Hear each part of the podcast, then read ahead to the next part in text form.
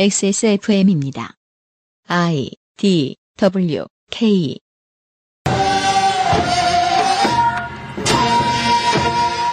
(20일) 추석 맞이 기사 읽기 놀이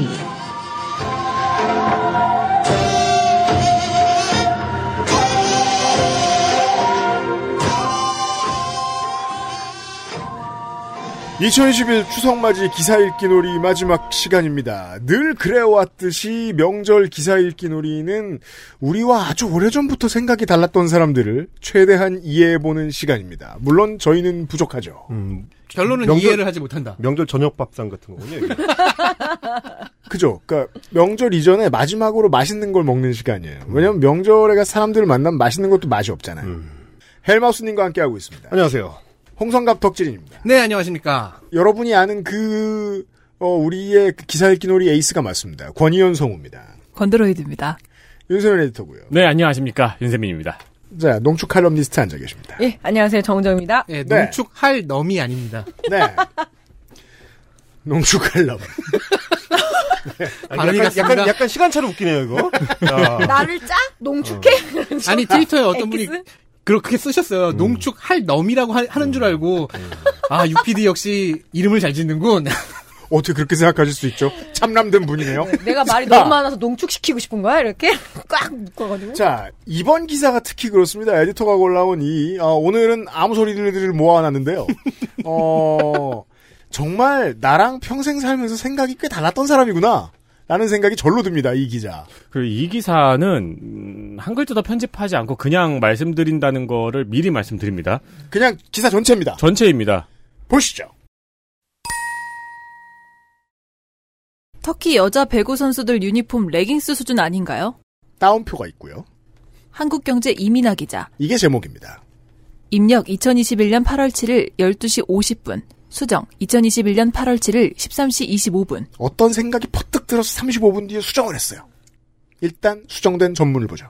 코트 누빈 3부 길이 유니폼의 팬들 눈길. 실내 운동 시 타인 시선 배려해야. 와. 이게 무슨 말이에요? 아, 이건 탈레반 말이죠? 가려라, 이것들아! 지만 본 거 아니야? 그리고 유니폼? 실내 운동 시 타인 시선 배려해야 하는 뭐고. 그러니까 이민아 기자의 시선이 일단 문제가 되고요. 네. 아니, 터키 여자 배구 선수들은 실내, 실내 운동이긴 하지만 국가 대표잖아요. 허허, 보죠. 세계적인 센터 18번 제흐라 귀네슈의 인기가 뜨겁다. 자, 일단, 그, 뜬금없이 번호가 나왔는데요. 이건 뭐, 그 보통 이 번호로 소개 안 하는데, 요즘은. 이거 뭐, 저, 저, 저, 저, 뭐냐, 세계대전 이전에나, 아, 이게 왜냐면, 이분이 실제로 올림픽 당시에, 어, 트위터 같은 SNS에. 아, 저 18번 누구냐. 네, 터키 18번으로 알려졌습니다. 음, 아, 음, 근데 기네스 음. 이런 이름 어렵고 이름을 잘 모르니까. 예. 터키 네. 18번. 근데 워낙 이제 외모가 화제가 되다 보니까 음, 18번, 그랬어요. 18번. 네. 네, 보죠. 197cm 센터 귀네슈는 모델 뺨치는 외모와 경기력으로 국내 팬들의 눈도장을 확실히 찍었다. 근데 이게 추세가 요즘에는 한 문장이 더 붙었더라고요. 보죠. 그는 이미 인스타그램 팔로워 수 100만 명을 자랑하는 배구 스타다. 이거 비슷한 게 외모 무슨 뭐 타이거 우즈 이긴 뭐 프로 골퍼 누구 외모 덕분에라는 기사가 있는 거예요. 아, 그럼 그 외모로. 뭐- 클럽을 안 쓰고 얼굴로 하나요? 클릭해 보니까 그건 타격기, 네. 인스타그램 팔로워 수 이겼다고. 부러운 감데. 네, 보죠. 네티즌들은 배구 선수단 중 미녀 3인방으로 야, 어쩜 이렇게 해묵 디 해묵은 아, 뭐, 뭐, 이민아 기자가 나이가 많은 사람일 수도 있습니다만. 아, 아니던데요? 이름도 최신이구만. 유명해요. 이민아 기자도. 그래요? 그, 네, 눈이 그, 왜 이렇게 해묵은 소리를 해요? 최신 이름이 뭐야? 최신 이름이라뇨. 휴대폰인가요? 내 이름 봐, 은정. 얼마나 70년대 풍이야. 최신인데. 네. 일본의 코가 살이 나 브라질의 로사 마리아와 함께 귀네슈를 꼽았을 정도다. 그러니까 이게 대단하다고 세- 기자가 생각하고 혹은 강조하고 싶다는 걸 이 마지막 분에서 알 수 있죠. 꼽았을 정도다. 아니, 이거 도- 대단한 일이야. 도대체 배구 선수단 미녀 3인방을 누가 꼽는다는 거예요? 그니까 말이에요. 네티즌들이라고 하면 네티즌 무슨 단체 같은 게 있나요? 제가 아는 네티즌은 절대 이런 거 안 뽑아요. 그러니까 그분은 아니 그거 어쩌, 계시고 어떻게 합의를 해 네티즌들이 어떻게 합의를 해 무슨 투표를 한 것도 아니고 모든 수법이 다 해먹었죠. 이 잘못 뽑았네. 너무 뻔하잖아 이거. 다음 보죠. 기네슈는 자국에서 산불이 번져 피해가 늘어나고 있는 것과 관련해 인스타그램에 멀리서 우리나라의 상황을 안타까운 마음으로 지켜보고 있다며 우리의 모든 마음이 함께한다. 빨리 나아지길 바란다고 전했다. 자국민들을 응원하기 위해 최선을 다했지만 한국 대표팀에 패배해 준결승 진출이 좌절되자 코트에 주저앉아 눈물을 흘리는 모습이 안타까움을 샀다. 자, 뭐, 뭐, 그, 슬픈 건 슬픈 거고, 그 이것저것 때려놓고 있죠, 지금? 네, 네. 네. 아무 말을. 여기서 기사가 한번 틀어집니다. 그래요? 이미 많이 틀어졌지만 되게 크게 틀어지나 봅니다. 기네슈를 비롯한 선수단의 출중한 외모만큼이나 터키 대표팀의 유니폼도 시선을 끌었다. 아, 많이 네. 틀어지네 많이 틀어지네 내 골반처럼 틀어지네 그니까, 이제, 헬마우스님의 골반은 이제 장애를 향해 가고 있는 건데, 이거는 이제 깊어지는 관음증이죠? 네. 온라인 커뮤니티에는 경기 직후 터키 여자 배구팀 유니폼 하의가 레깅스 수준 아닌가요? 라는 글이 올라왔다. 경기 중 활동을 편하게 하고 기능적 기능을 하는 유니폼이 다소 몸에 밀착돼서 레깅스를 연상시켰다는 것이다. 레깅스도 운동할 때 입는 거잖아요. 아니 그리고 어느 커뮤니티에 이런 글이 올라왔든 간에 그걸 우리가 기사로 볼 이유는 없죠. 아, 그, 이 문제는 이제 이 원칙을 모르시는 우리 청취자 여러분들 없을 거라고 생각합니다. 어떤 네티즌이 이런 얘기를 했다는 얘기는 내가 관심 있었고 내가 하고 싶었던 얘기를 누가 대신 해줬다는 뜻이죠. 근데 이제 정치적 의도를 가지면 모르겠는데 이거는 나- 그런 의도도 없고. 아니에요. 탈레반이 이런 말하면 정치적 의도 있는 거예요. 어, 그렇죠. 아니 근데 앞에서 계속 실컷 무슨 미녀 3인방인 이런 얘기를 하다가 네. 갑자기 탈레반이 되는 게 어딨어요 탈레반은 미녀를 싫어한다고. 관음증을 갖고 있다가 탈레반이 되었다. 그러니까 대한배구연맹의 유니폼 규정에 따르면 허리와 길이, 하지장 12cm 이내는 타이트해야 하며 몸선에 맞아야 한다. 반바지 스타일, 치마바지, 이거나 골반 쪽으로 파인 삼각형 모양이어야 한다. 라는 규정이 있다.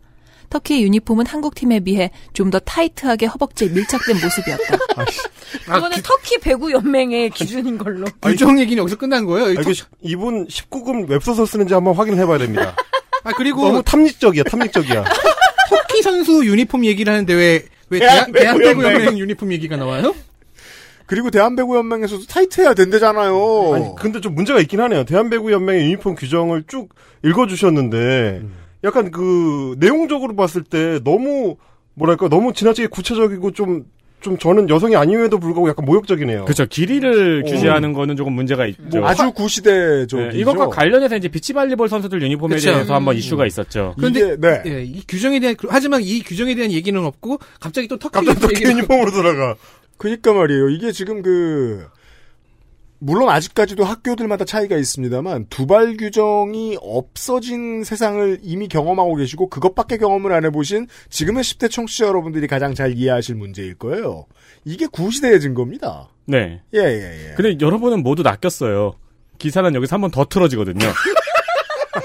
아니 뭔데 뱀이야 뱀? 이쯤 되면 기대가 커지는 게 이미 몇 번을 바뀌었는데 내용이 이쯤 되면 요가의 구루처럼 그렇죠. 뭐, 그러니까 문장마다 다 다른 얘기를 하고 있는데 골반이 없는 종류의 생물인 것 같은데. 다음 마지막 부분 무척 주동물 보십시오.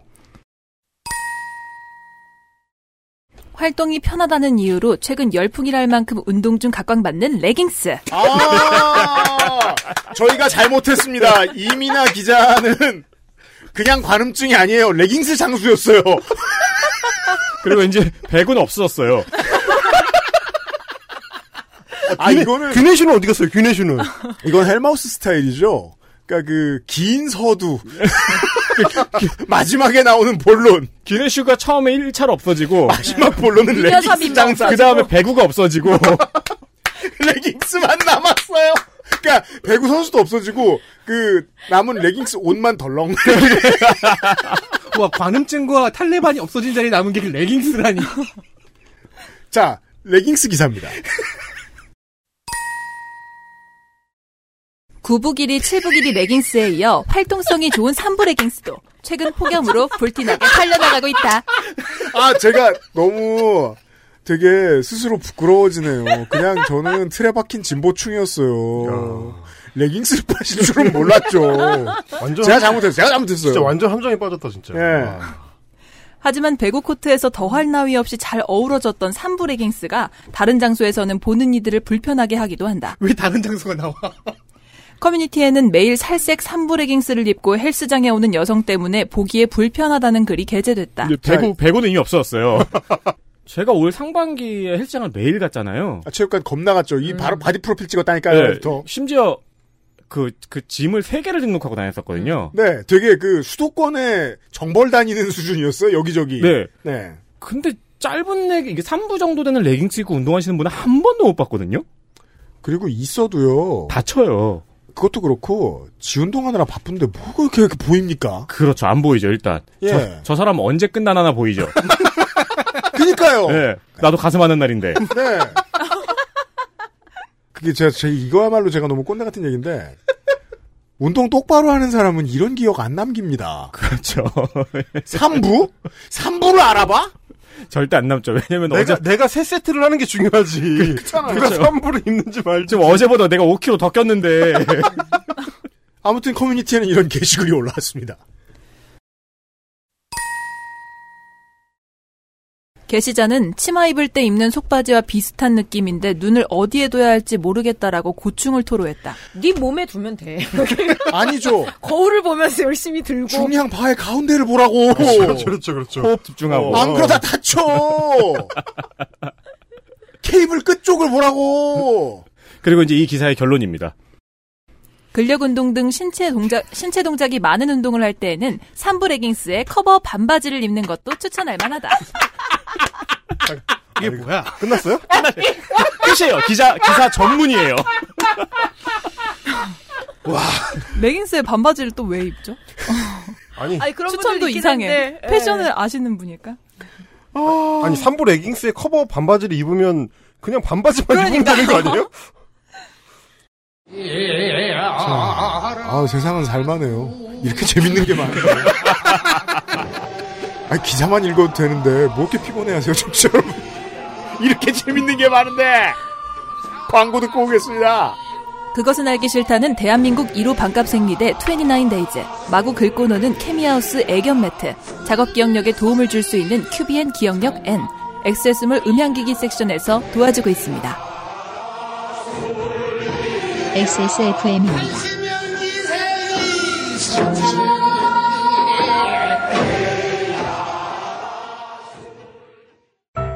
앞면, 뒷면, 측면까지 완벽 방수. 양면 사용으로 다양하게 꾸며보세요. 케미하우스 애견 매트. 정려원의 스타일 팁. 음? 패션 말고요. 이건 건강 스타일. 가장 본연의 것에 집중했습니다. 기본에서 답을 찾다. 새로운 건강기능식품. 건강 스타일엔 튜비엔. 본 광고는 건강기능식품 광고입니다. 비싸지 않아도 충분히 안전한 우리는 그런 생리대가 필요합니다. 발암물질, 유해성분 불검출 인증 완료. 소중한 당신을 위해 만들었습니다. 놀라운 가격 2,500원으로 만나는 100만 팩, 5만 건의 후기가 인증한 가장 안전한 생리대. 대한민국 1호 반값 생리대 29데이즈. 엑세스몰에서 만나보세요. 자, 29days, 그 외, 우리의 스폰서들의 특징이 있죠. 좋은 물건을 만들고 장사할 줄 모릅니다. 음, 그렇죠. 예, 가장 열등한 29days를 만나보실 시간입니다. 놀라운 점은 그 저희 처음 광고 의뢰하러 오셨을 때도 저렇게 어 뭐랄까 푸대접이라고 해야 될까요? 하대라고 해야 될까요? 그렇죠. 당신들은 망할 것이다. 네, 그런 그런 평가를 받았는데 장사를 너무 잘하고 있어요. 네. 점점 커지고 있고 회사는 그때도 못 하잖아. 이거 봐요. 내용 소개해 주세요. 추석맞이 행사를 정말 추석에 진행하는 유일한 회사. 그러니까 왜 당신들이 추석을 맞이하냐고. 소비자가 맞이해야지. 29데이즈 기획전. 에이씨. XSFM 청취자 대상 해피 추석맞이 기획전. 2021년 9월 18일부터 9월 22일까지 그 추석 중에 사셔야 돼요. 바빠 죽겠는 와중에 이게 뭐야? 짬내서 사셔야 돼요. 전 제품 10% 할인. 그리고 구매자 1인 대상 라이너 한 팩 증정합니다. 네. 중복 구매 시에도 최대 1인 증정을 드리고요. 모든 품목 다 적용됩니다. 네, 생리대, 여성 청결제, 파우치 모두 포함이 됩니다. 네. 파우치. 이럴 때는 유통업자가 사와야죠. 여러분 바쁘시겠지만 추석 맞이 행사를 추석 때 하는 회사도 있습니다. 제가 몇 번 말, 꼭 참고. 제가 몇 번 말한 것 같은데 제가 남성이라서 다른 제품들은 네. 못 써봤지만 파우치를 써봤거든요. 이거 되게 좋아요. 되게 유용합니다. 네, 29데이즈 필요하신 여러분 추석 때 구매해 주세요. 자 정말 돈 받아 먹는 입장에서 나쁜 말 하고 싶지 않은데 이런 바보 같은 마케팅을 정말 8년 만에 처음 봅니다.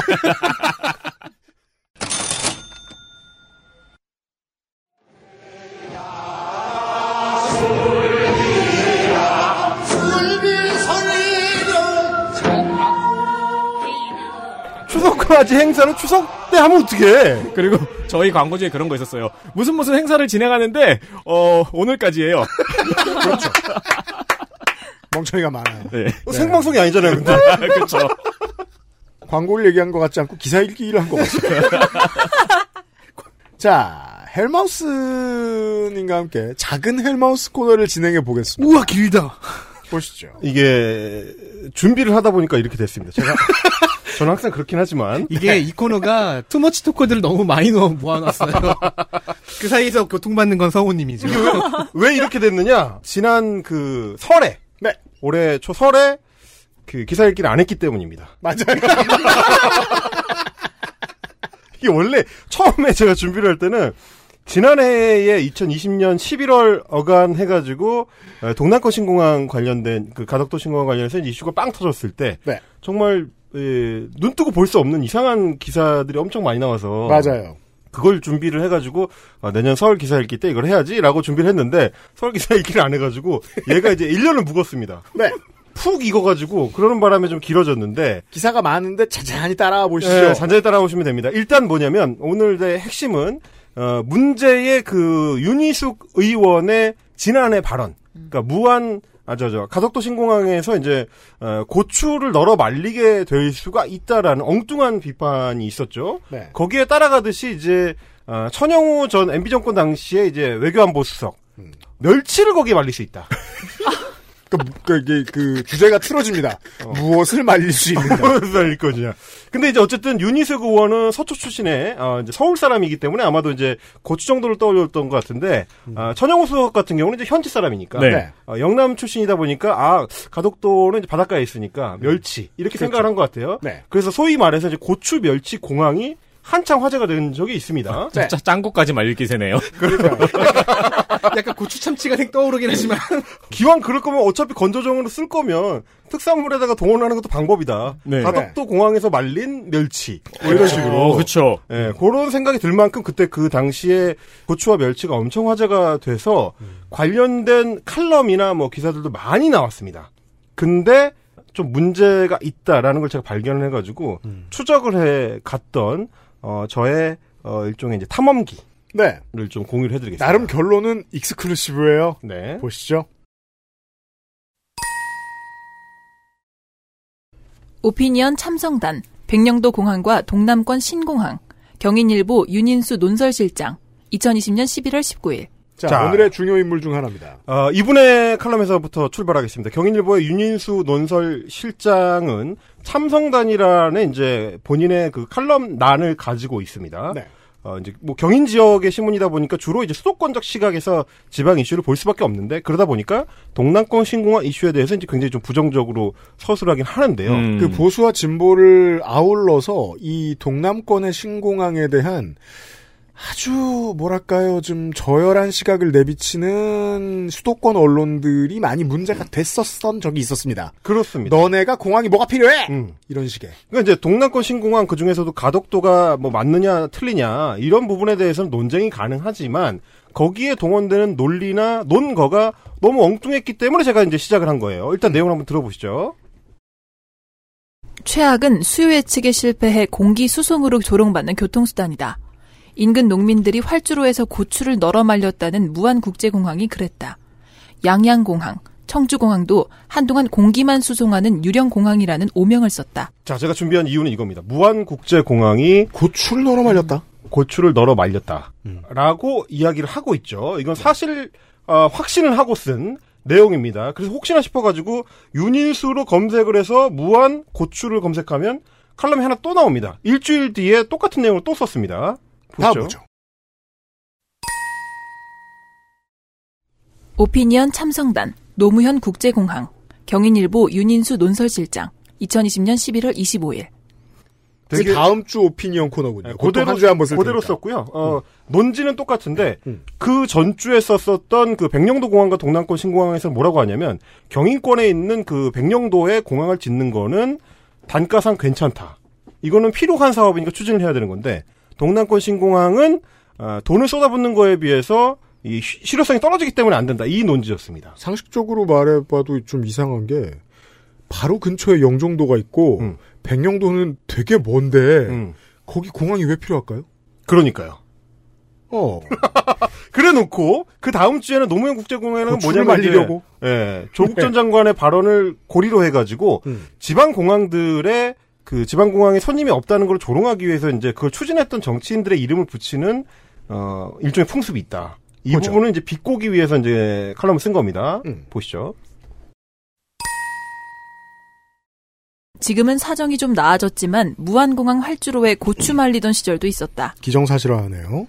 정치 공항에 대한 야유와 조롱이 쏟아졌다. 중략. 조국 전 법무부 장관이 가덕도 신공항 명칭을 노무현 국제공항으로 짓자고 제안했다. 좋은 생각이다. 진보 진영에겐 성인 반열에 오른 노무현 전 대통령 이름을 붙일 정도라면 가덕도 신공항의 성공에 그만큼 자신이 있다는 반증일 테다.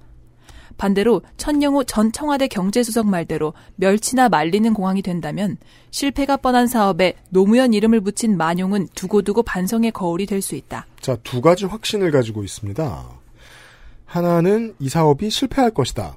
또 하나는 무안공항 활주로에 고추를 말린 적이 있다. 네. 이 두 가지를 확신하고 있네요. 윤인수 논설실장은. 오늘 뭐 기사 읽기에서 저희가 이제 가덕도, 가덕도 신공항의 이제 성패 여부를 이제 전망하는 건 아니니까 저희가 오늘 주목할 건 이제 고추에 대한 얘기입니다. 고추. 그렇습니다.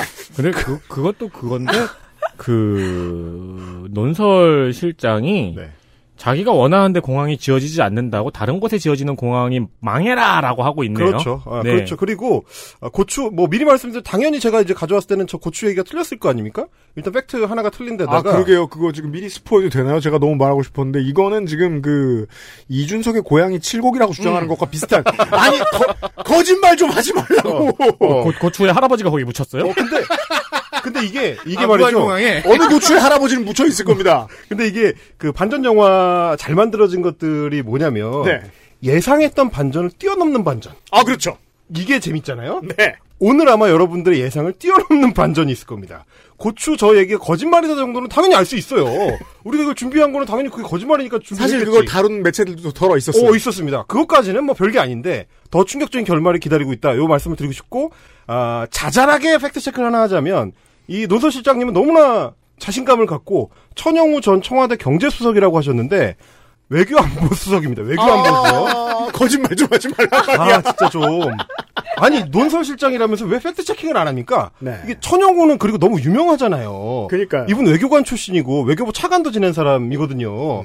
이걸 씨 논설 실장이 요 정도를 안 하고 하여튼 어 지난해 그래서 유니스 구원, 천영우 수석 이런 분들이 이제 가덕도 신공항 얘기하면서 아, 활주로에 고추나 멸치를 말리게 될 수 있다.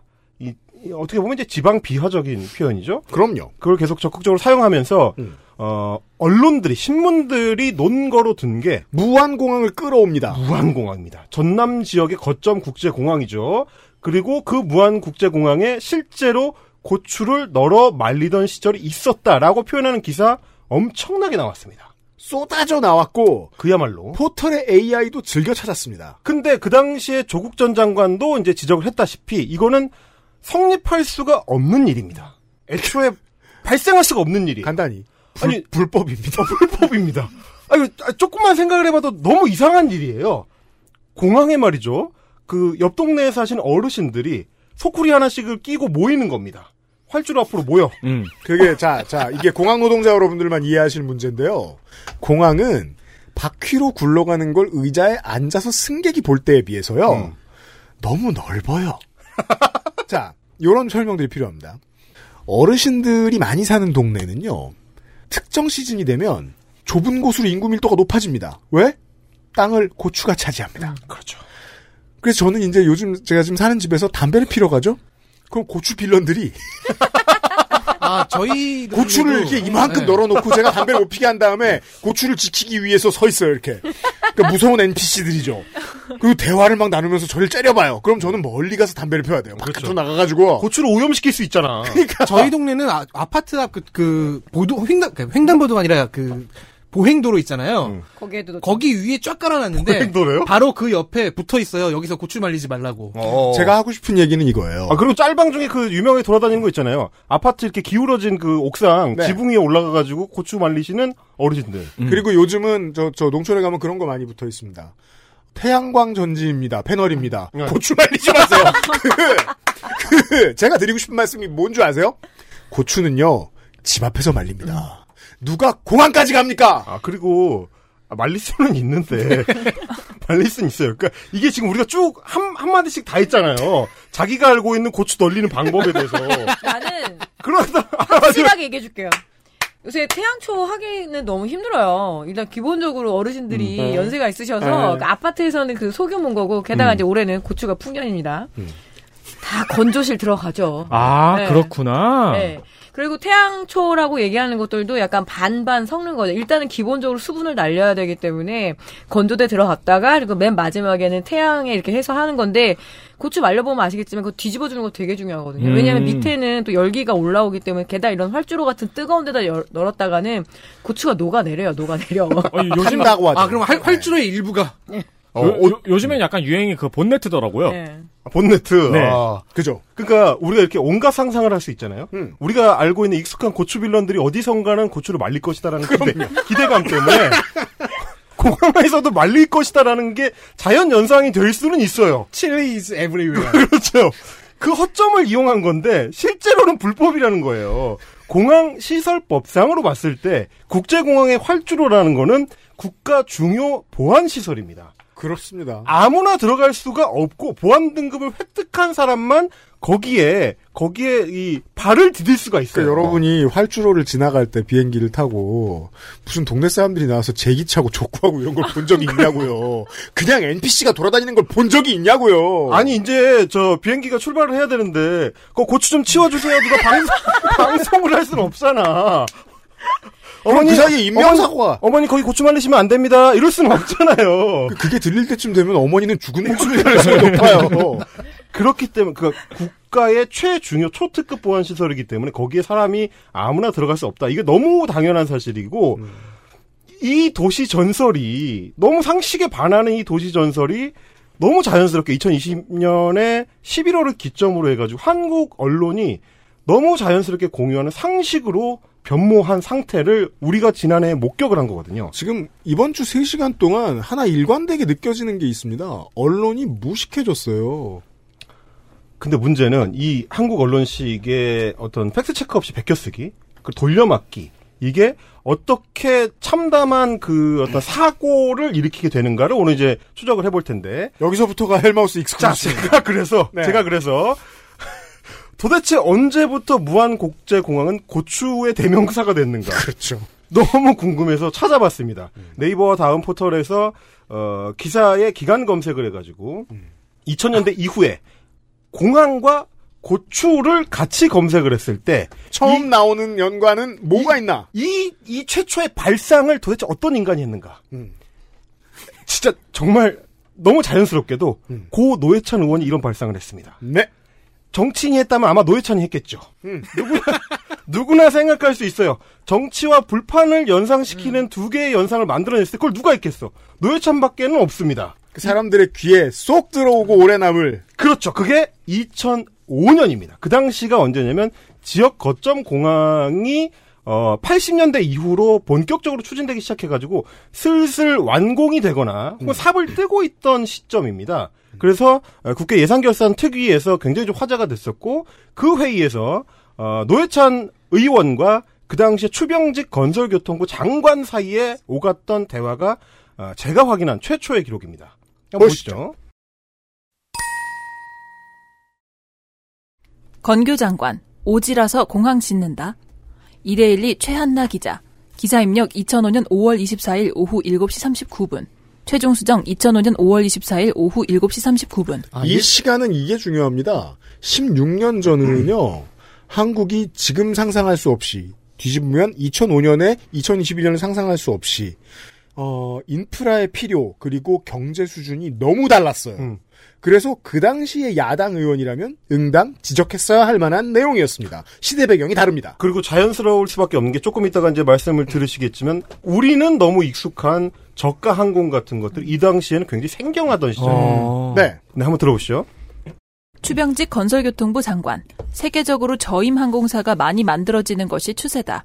지금 당장은 불필요하더라도 시대적 흐름에 따라 필요할 수 있다. 노회찬 의원. 항공사 사장 만나보니 울진의 공항 개통에도 비행기 안 띄울 거라더라. 비행장 만들어서 고추 말릴 일 있나. 추병직 건설교통부 장관. 지금 판단으로는 불필요하다 해도 국제적으로 저임 항공사도 생기고 해서 점점점. 자, 그러니까 LCC라는 용어는커녕 아직 그 저가 항공사가 용어 개념도 안 잡혀 있던 정착되기 전입니다. 저임 항공사라고 해가지고 이제 유럽에서부터 나오던 게 슬슬 우리도 준비를 해야 된다는 얘기가 나오던 어, 시작점이었던 건데. 네.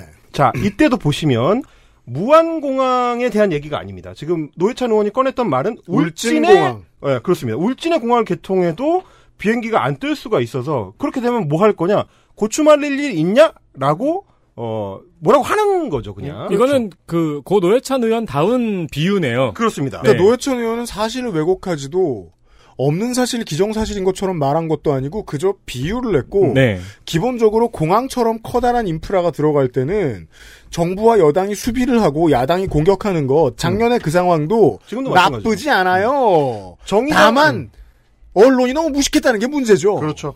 그러니까 정의당이 뭐 지난해 동남권 신공항 관련해서 이제 굉장히 비판적인 논조를 유지했던 것도 거기까지는 어 뭐 환경 문제라든지 이런 걸 지적하는 그 진보 정당에서 할 수 있는 일이니까 네. 충분히 가능한 얘기인데 워낙에 노회찬 의원의 이 비유가 찰지다 보니까 비행장 만들어 놓고 활주로 해서 고추 말릴 일 있냐라는 비유가 너무 찰지게 들어맞으니까 그 뒤에는 각종 매체에서 어, reference가 어딘지를 명기하지 않고 그렇죠. 여기저기서 갖다 쓰기 시작합니다. 제가 이제 몇 개 중에 어, 찾아가지고 이제 두 개만 일단 가져와 봤는데 자 2007년으로 갑니다. 보죠. 혈세 먹는 민자도로 누가 책임질 건가? 경향신문 사설 2007년 8월 26일. 더 큰 문제는 이러한 예측 잘못으로 지자체마다 막대한 혈세를 축내고 있다는 사실이다. 결국 견디다 못해 도로 재정지원금 삭감 조치를 내리는 경우도 있으며 이에 따라 도로 운영권을 놓고 민자 사업자와 심각한 마찰까지 빚어지고 있다는 얘기도 들린다. 하긴 차량 통행이 뜸한 까닭에 고추와 무말랭이나 말리는 풍경이 더 눈에 익숙한 도로의 경우라면 적자를 보전해달라는 승강이가 벌어지는 것도 당연할 것이다. 자, 유행어가 됐다는 뜻이에요. 그렇죠. 일종의 유행어가 된 거죠. 이게 민자 도로의 비효율성을 지적하면서 고추에다가 무말랭이도 얹어가지고 그러네요. 어 그렇게 사용되고 있는 현장이고 그러니까 여기서는 이제 역시 마찬가지로 무한공항이랑 상관이 거예요. 없습니다. 비유입니다. 네. 자, 그 다음에 하나 더 보시죠. 원주 강릉 복선 전철은 예산 낭비. 강원일보 이명우, 김영석, 류병수 기자. 2009년 12월 22일.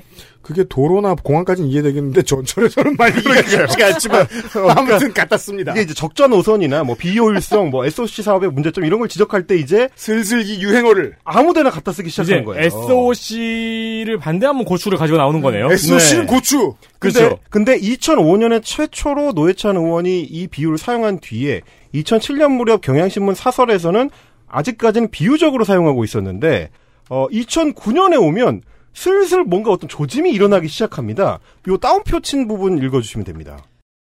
이뿐만 아니라 지방에 국제공항을 만들어 놓고 막대한 적자가 났다. 어떤 비행장은 고추 말리는 곳이 있다. 제가 음. 이래서 성서가 폐기돼야 된다고 주장하는 겁니다.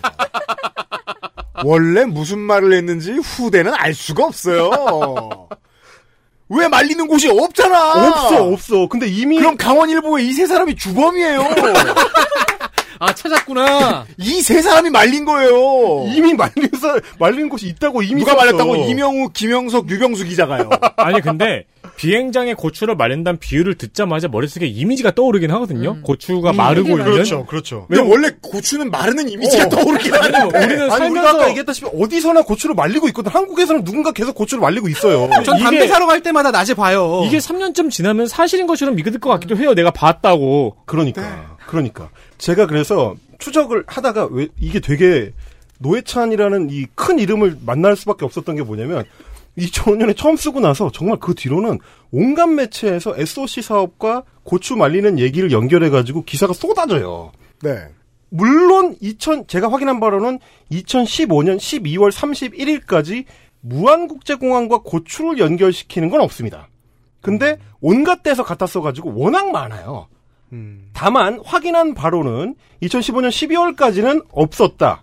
근데 어, 공항과 활주로와 고추를 본격적으로 연결시키는 얘기는 언제 튀어나오기 시작하냐면 2011년 MB 정권 당시에 동남권 신공항 건설을 둘러싸고 그 당시 한창 논란이 됐을 때 드디어 본격적으로 공항과 고추를 연결시키는 얘기가 튀어나옵니다. 아, 공항 고추 전성시대. 그 제가 꽤 안타까워하는 게 노회찬처럼 이 나라의 그러니까 이 커뮤니티의 평균에 비해서 상상력과 이해력이 심각하게 뛰어난 사람들이 있어요. 그게 대중이 노회찬이라는 정치인을 사랑했던 이유고. 음. 근데 그런 사람의 어휘는 평균적인 사람들에게 가면 처참하게 망가집니다. 자, 그 평균에는 고 자. 정두원 의원이 있어요. 여기도 비유 대장이죠, 사실. 네. 시사자키 정관용입니다. 한나라당 정두원 의원 인터뷰. CBS 2011년 3월 28일. 정두원. 설득을 시키고 납득을 시키고 해야지 후유증 때문에 우리가 막대한 예산을 들여서 또 지금 우리나라 공항이 14개 있는데요. 대부분의 공항들이 안 쓰고 있거든요. 심지어는 고추만 말리고 있다 이런 이야기를 하지 않습니까? 그러니까 우리가 또 22조 들여서 고추 말릴 수는 없는 거지요. 아, 좋은 사례가 하나 나옵니다. 정치인이 뭔가 던지고 이런 이야기를 하지 않습니까? 라고 말하면 그 말을 통으로 들어내고 믿지 않는 게 좋습니다. 나는 reference를 잘 모르겠고 확인 안 해봤는데 그런 말이 들리고 나는 그 말을 그냥 하고 싶어라는 뜻입니다. 매우 무책임한 발언이에요, 보통. 누군가 빨리 이런 말을 해줘. 고추 말려줘! 찰지기 때문에 갖다 쓰는 거죠. 그쵸, 네. 그러니까 이때쯤 되면 2011년 되면 6년이 지나서 이미 SOC 사업과 고추 말리는 작업을 연결하는 게 느- 익숙해진 뒤예요. 음. 근데 정두원 당시 의원은 어, MB 정부의 신공항 추진에 대해서 반대하는 세력에 이제 선두에 있었습니다. 네. 그래서 어 이거를 이제 그대로 이제 차용을 해가지고 썼는데 여전히 정두원 의원만 하더라도 이런 얘기를 하지 않습니까라고 전언하는 식으로 비유로 쓰고 비유로 쓰고 있어요. 여전히 아직까지는 네. 어, 이 시기까지만 하더라도 그러니까 그런 공항도 있더라라는 식의 인용이 많이 됐는데 네. 그러다가 아, 분위 이- 이게 그 네스오의 네시 같은 거군요. SON 4시가 있고 무한공항 안에 고추가 아, 그러니까 있어? 그쵸 2011년까지는 아직 구전설화였어요. 네. 근데 어딘가에는 고추 말리는 공항이 있다는 전설 그렇죠. 같은 게 있는 거군요. 내려오고 있었죠. 지금 6년 동안 쭉 내려오고 있었어. 그러다가 2016년이 되면 네스호 괴물의 사진이 나와요. 어, 그렇죠. 이 이게 문제입니다. oh my god. 2016년, 그러니까 박근혜 정권으로 넘어옵니다. 동남권 신공항 얘기가 또 나오니까 그 전까지는 전언 형태로 지어지던 게 이번에는 구체적으로 특정 그- 공항과 연결 짓는 이게 이제 신화로 말하면 이제 리바이어던 같은 거잖아요. 음, 네. 내가 리바이어던을 확인하러 정두언 의원이라 쳐요. 어, 바다 끝까지 가볼 수는 없어요. 근데 어떤 그 항해를 많이 갔다 온 기자들이 봤다는 거야. 하- 바닷가에서 리바이어던을 누가 말리고 있더라. 아, 내가 봤다. 괴수가 잡혔어. 예, 망망대해 가면 리바이어던을 말리고 있어, 사람들이. 그걸로 김치 해 먹고 그런다고.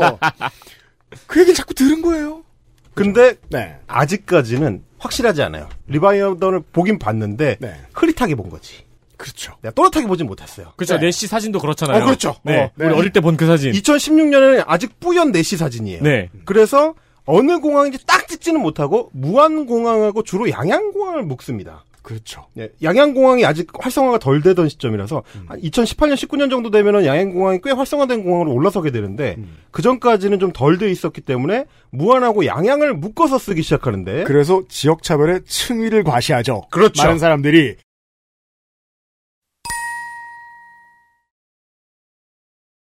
썰전 유시민 전 보건복지부 장관 JTBC 2016년 6월 16일. 신공항 건설에 10년 정도 걸린다고 치는데 그때가 되면 철도 같은 교통수단의 발달로 신공항이 불필요하게 될 수도 있다. 라며 신공항 후보지를 신중하게 고려하지 않고 정치적인 입장만 고려해 결정하면 무안공항이나 양양공항처럼 활주로에서 고추 말리는 꼴을 보게 될 수도 있다고 말했다. 자, 여기에서 이제 법칙을 하나 발견합니다. 그냥 여당과 야당이 순번 바꿔가면서 하는 싸움 중에 하나라는 그렇죠. 거죠. 그러네요, 그러네요. 어, 네. 이거는 박근혜 때니까. 네. 유시민 장관하고 그 당시에 이제 전원책 변호사하고 둘이 이제 주거니 박건희를 하거든요. 왜냐하면 교 철도 같은 교통수단이 발달해도요. 지금 저 무안공항, 양양공항, 청주공항 써보신 분들은 아실 겁니다. 국제선은 안 되잖아. 아시안 하이웨이가 뚫리지 않았다고. 자, 그래서 이렇게 되면은 이제 이쯤 되면 2016년 6월에 오면은 무안공항이나 양양공항 활주로에서는 고추 말리는 꼴을 이미 봤었다가 됩니다. 얘기가. 야, 그냥 노회찬 의원의 비유 한마디가 11년 뒤에 이렇게 바뀌는군요. 네, 그나마 그래도 어, 유시민 전 장관 같은 경우는 요 정도만 얘기했는데 신문 칼럼들은 더 본격적입니다. 한번 들어보시죠. 구본영 칼럼. 솔로몬의 해법 찾아야 할 신공항 갈등. 서울신문 구본영 논설고문. 2016년 6월 15일. 무안, 양양, 울진 공항인들 처음부터 실패를 예견했겠나. 활주로 옆에서 고추를 말리는 일이 생길지는 상상도 안 했을 게다. 왜냐면 그런 일이 안 생기니까. 없었으니까. 없었는데 그 공항들을 동정합니다. 그 이 사람은 마음속에서는 고추가. 리바이어던이라니까. 그러니까 이게 2005년에 누군가가 야 천지 같은 거 보고 음. 네, 네스우를 보고 야 이런 데면은 괴물이 살아도 이상하지 않겠다. 어. 이게 지금 시간이 지나니까 괴물을 봤어. 어, 아, 내가 백두산인지 한라산인지는 정확하지 않은데 어디 산 꼭대기 하면 괴물이 있대. 그, 그리고 이제 괴, 어, 괴물 봤다는 사람이 있어. 어, 이런 그렇죠. 거죠. 네, 이렇게 된 거죠. 그래서 아직은 이 사실관계가 자기들이 똑바로 확인한 건 아니니까 뭉개는 거예요. 그러니까 무안인지 양양인지 뭐 울진인지는 모르겠는데 하여튼 거기 어디. 그러니까 이 의미 없는 본 적 없는 것에 대한 믿음은 백신 공포증하고도 좀 괴를 같이 하고요. 그렇죠. 확실 확실할 수 없음에도 불구하고. 그러니까. 네. 하나의 유령이 대한민국을 배회하고 있네요. 어. 고추. 네. 여러분은 이제 2005년부터 시작해서 16년까지 왔습니다. 그리고 그 유령은 말라가고 있어요. 이제 빻아야죠. 계속 말리기만 하면 안 돼. 다 마르면. 그렇죠. 이거 약간 그런 거네요. 옛날에 우리 어릴 때 그 시신 닦는 알바 같은 거. 맞아요. 네. 음. 그런 알바 없거든요. 그래요? 그건 아- 없어요? 그걸 어떻게 알바. 그걸 어떻게 알바한테 시켜요? 그 전문가 영역이죠. 전문가 네. 장의사 네. 영역이죠. 거기 근처에도 못 가요. 저 40평생에 처음 알았어요. 그거 있잖아 왜 선풍기 켜놓고 자면 죽는다고. 근데 숨 막혀서. 내 친구 중에 이런 논설위원 같은 성격, 무책임하게 말을 던지고 아무도 확인할 수 없을 거라고 믿으면 막 던지는 성격인 사람들은 내가 그 알바를 해봤다고 말하죠. 그렇죠. 그러면 난 믿습니다. 네. 그러니까 심지어 지금 무안공항이랑 양양공항을 동정하기 시작했잖아요. 근데 2019년에 오면 문재인 정부 때 이제 동남권 신공항이 다시 이슈가 됩니다. 음. 드디어 이번에는 특정이 됩니다. 그 고추 말리는 일이 어디서 있었느냐? 무안공항이다라고 특정이 되고 심지어 그 장면을 찍은 사진이 있다는 얘기까지 구체적으로 나오기 시작합니다. 존재한 적이 없는 사건이 자, 이 비유 15년 만에 생긴 일입니다.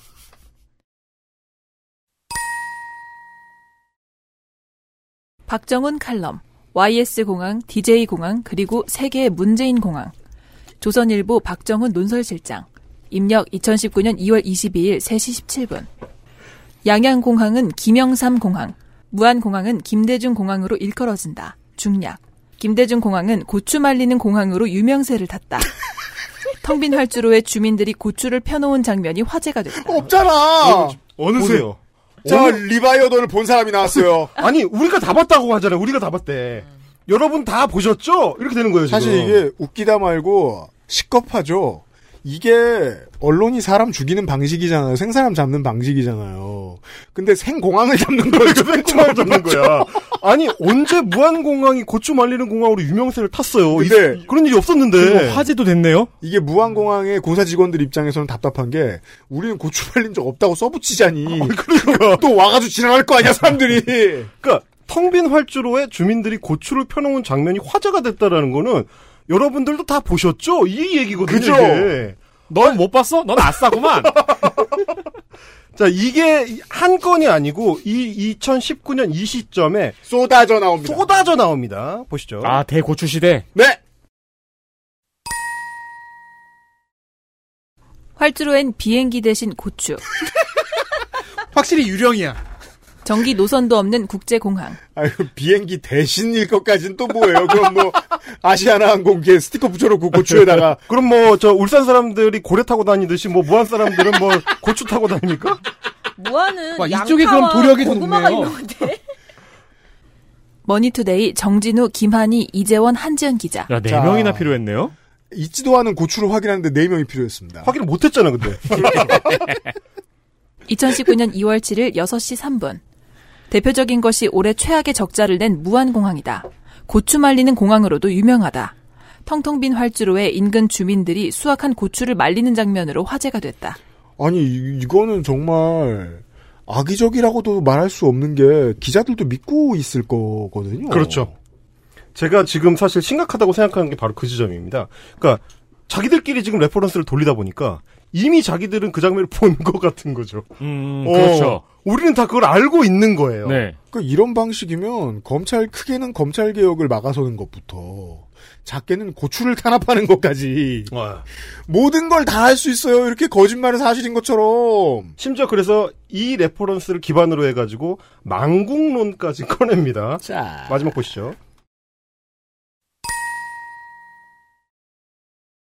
신공항 망국론. 경북매일 안재휘 논설위원. 2019년 2월 17일.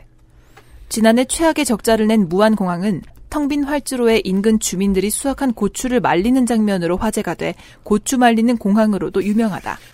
자, 존재했던 적이 없는 장면을 음. 자기들끼리 화제가 됐다라고 이 만들어낸 뒤에 음. 이거를 서로 서로 상대방을 reference로 삼아가지고 어, 확산시키죠. 확정을 해버리는 네. 그리고 확, 확산을 시키는 그렇게 이- 해서 그렇게 확, 확산된 끝에 기억의 변조를 겪고 있는 사람들이 좀 보이네요. 2020년 2월 1일에 DC 인사이드 기타 국내 그라- 드라마 갤러리에 이런 글이 올라왔어요. 무안공항 활주로에 고추 말리는 사진 다 삭제됐어. 야 그럼 걔는 찾아봤네 노력을 했네 누워서 들어가 보니까 첫, 첫, 부- 첫 줄부터 거짓말이에요. 기사도 거의 다 없어지고. 기사 눌러봐도 짤만 사라짐. 이게 피자 게이트잖아요. 와, 네. 심각하다 이거 예, 이게 심각해지면 피자 게이트가 되는 거예요. 자기가 봤던 그 기사와 사진이 없어졌다고 지금 믿는 거잖아요 그쵸. 있었던 적이 없는데 있었던 적이 없는데 그래서 저도 너무 이게 이상한 일이다 싶어가지고 아니 공항에서 고추를 말렸던 장면이라는 건 존재한 적이 없는데 어떻게 이 기자들은 이렇게 철석같이 믿고 있는 걸까? 윤석열 묘훼손 같네요. 그러니까요. 예. 존재했었던 적이 없는 사건을 자기들끼리 이미 같이 믿고 있으니까 이건 뭔가 참고할 만한 어떤 지점이 있었던 게 아닐까 싶어가지고 싶어가지고 제일 비슷하게 제가 찾은 게 평창 강원도 평창 경찰서에서 어, 지역 주민들을 위해서 경찰서 주차장을 개방을 하는데 가을 이제 수확철이 되면 고추를 말리는 그 시기가 되면 저 넓은 공간을 개방을 해가지고 거기에 이제 주민들이 다 오셔가지고 고추를 말리는 장면이 연출됩니다. 자, 농촌에는 왜 이런 일이 있느냐. 음. 어, 양이 많다 보니까 도둑이 있죠. 도둑이 있어요. 그래서 도둑 맞죠? 이 문제를 인식한 게 이제 강원도 평창경찰서가 2004년부터 청사의 주차장을 농산물 건조 목적으로 이제 지역 주민들한테 개방하는 사업을 시작을 했고요. 음. 그 뒤에 뭐 몇몇 기사를 찾아보시면 뭐, 어, 전라북도 순창군이라든지. 이거는 지역에 어울리는 행정이네요. 경찰서 앞에서 넣으세요. 그렇죠. 아무도 안 훔쳐가니까. 네. 이거 아이디어네요. 네. 네. 근데 이 사진이 또 2000년대 후반 이후로 유명해지니까 왜냐면 지금 제가 이제 일부러 좀 짤을 좀 가져온 게 인상적이에요. 굉장히 인상적이에요. 아, 이, 저, 경향신문에 이 항공 사진으로 드론 사진을 찍은 게 아주 인상적입니다. 마치 활주로 같지 않습니까? 그러네요. 그러니까 주차장에 흰선 쭉쭉쭉쭉 그어져 있고 차는 다 경찰서에서 다 빼주고 그렇죠. 그 위에 고추만 쫙 말라 있는 사진 이게 이건 보여드려야겠네요 청취자 여러분들한테. 넓은 아스팔트 위에 고추를 잔뜩 말려 있는 장면을 보고 혹시 기자들이 자기 기억 왜곡을 일으킨 게 아닐까. 그러니까 이미 무식해졌고 확증 편향을 겪고 있는 기자들은 이걸 보고 무한하고 내가 봤던 그 무한공항의 고추 말리는 장면. 예. 이렇게 됐을 가능성이 있겠다. 이때부터 되게 드론 촬영을 많이 하잖아요. 그래서 음. 뭐 이렇게 농촌 풍경을 찍을 때 좀 엄청 부감을 시키거든요. 왜냐하면은 뭐 황금 들판 그렇죠, 그렇죠, 맞아요. 최근에는 왜 이렇게 그 흙, 벼로 색이거든요. 흙, 뭐 이렇게 까만 벼, 그다음에 뭐 빨간 벼 이런 식으로 해서 글씨를 지자체 홍보를 하는 걸 해서 음. 처음부터 모내기를 그렇게 이쁘게 해요. 오. 네. 그리고 그걸 드론 촬영을 하고 근데 이것도 딱 그렇게 높게 촬영하면 그렇죠. 어, 이쁠라고 찍- 그냥 경향신문사의 입장에서는 이쁠라고 찍은 건데 음. 이걸 봤을 리가 있죠. 예. 아 이것도 완전 추측입니다. 네. 그래서 왜냐면 애초에 존재한 적이 없는 장면을 봤다라고 믿고 그렇잖아요. 그걸 다시 기사와 칼럼을 통해서 재생산을 하고 어, 지역의 어떤 특정 SOC 사업을 공격하는데 동원을 하는 네. 이 웃지 못할 그야말로 이제 올드하게 얘기한 촌극 음. 집단 촌극 앞에서 어, 기사 읽기를 준비하다가 혼자 이 망연 자실했던 그러니까요. 저의 와. 경험을 벼로 글씨 쓰는 거 짱이네요. 어, 그림도 그리네요. 네.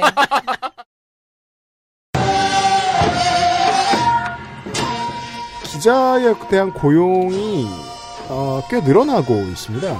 메이저 언론사들은 고용을 줄이는 회사들이 상당히 많은데 대신에 언론사를 하면 특별한 책무와 그 경무가 없이 책임과 경무가 없이 돈은 어느 정도 번다더라 하는 게 이제 냄새를 맡을 거 아니에요 어르신들이 그래서 이제 퇴사하는 신저 뭐냐 기자들도 많이 만들고 그래서 어, 좀 중소기업 위주로 언론사는 늘어나고 있어요. 즉 언론 종사자, 언론 노동자들이 많이 늘어났다는 거죠.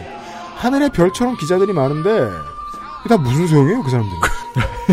아무도 reference 체크를 안 하는데 이렇게 다 같이 무식할 겁니다. 정말 놀라운 거는 아까 이제 우리 논의의 시작이었던 어, 경인신문의 논설 실장님 윤윤수 논설 실장님이 참성단의 두 편에 걸쳐서 동남권 신공항 그리고 어, 무한공항의 고추말리기를 적을 시점에는 이미 조국 전 장관이나 뭐 다른 어떤 스피커들을 통해서 공항 활주로에는 고추를 널리, 널어 말릴 수 없다는 팩트가 체크된 이후입니다. 그 이후에도 이런 그 내용을 그대로 칼럼에 적었다는 거고 제가 검색해봤을 때 2021년 넘어와서도 역시 마찬가지로 무한공항에는 여전히 고추를 널, 널어 말리고 있습니다. 정말 이게 누군가가 네 망국의 습관인 것이고 이렇게 언론과 정치인들이 팩트가 드러나도 우기는 일은 뭐 제가 그 지식이 짧습니다만 일본이 제일 잘합니다. 음. 일본 극우가 제일 잘합니다. 어떻게든 아전 인수를 하고 어떻게든 팩트가 나와도 못 본 척하고 어떻게든 왜곡한 얘기만 반복하고 자민당이 제일 잘하는 일이에요. 아, 왜 암담합니다. 네. XSFM입니다.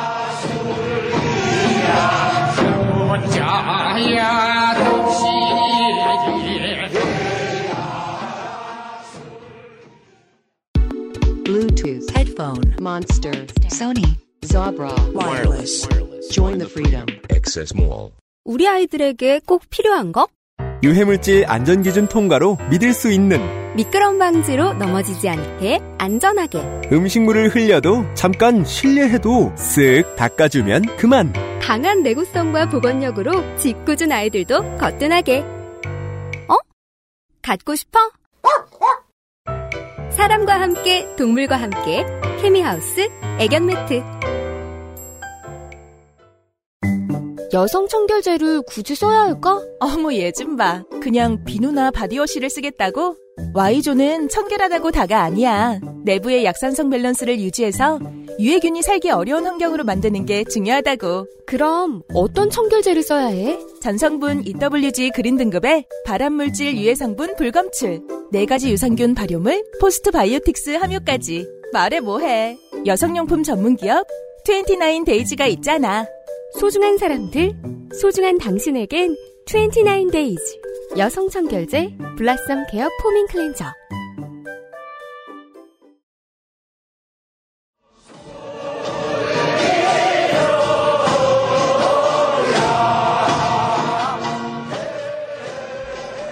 이번 연휴의 마지막 기사는 그 농축 칼 농축 칼럼니스트가 종종 아, 농축하는 거군요. 네 우리의 그 어, 기사 읽기의 코드를 오해하곤 해요. 칭찬할 만한 기사를 가져왔어요.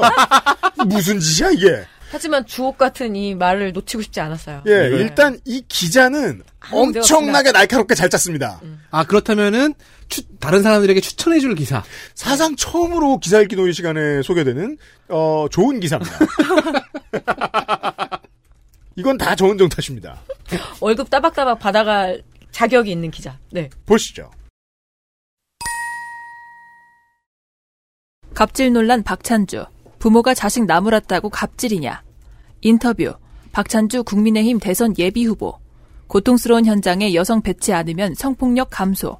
장슬기 기자. 승인 2021년 9월 4일 9시 1분.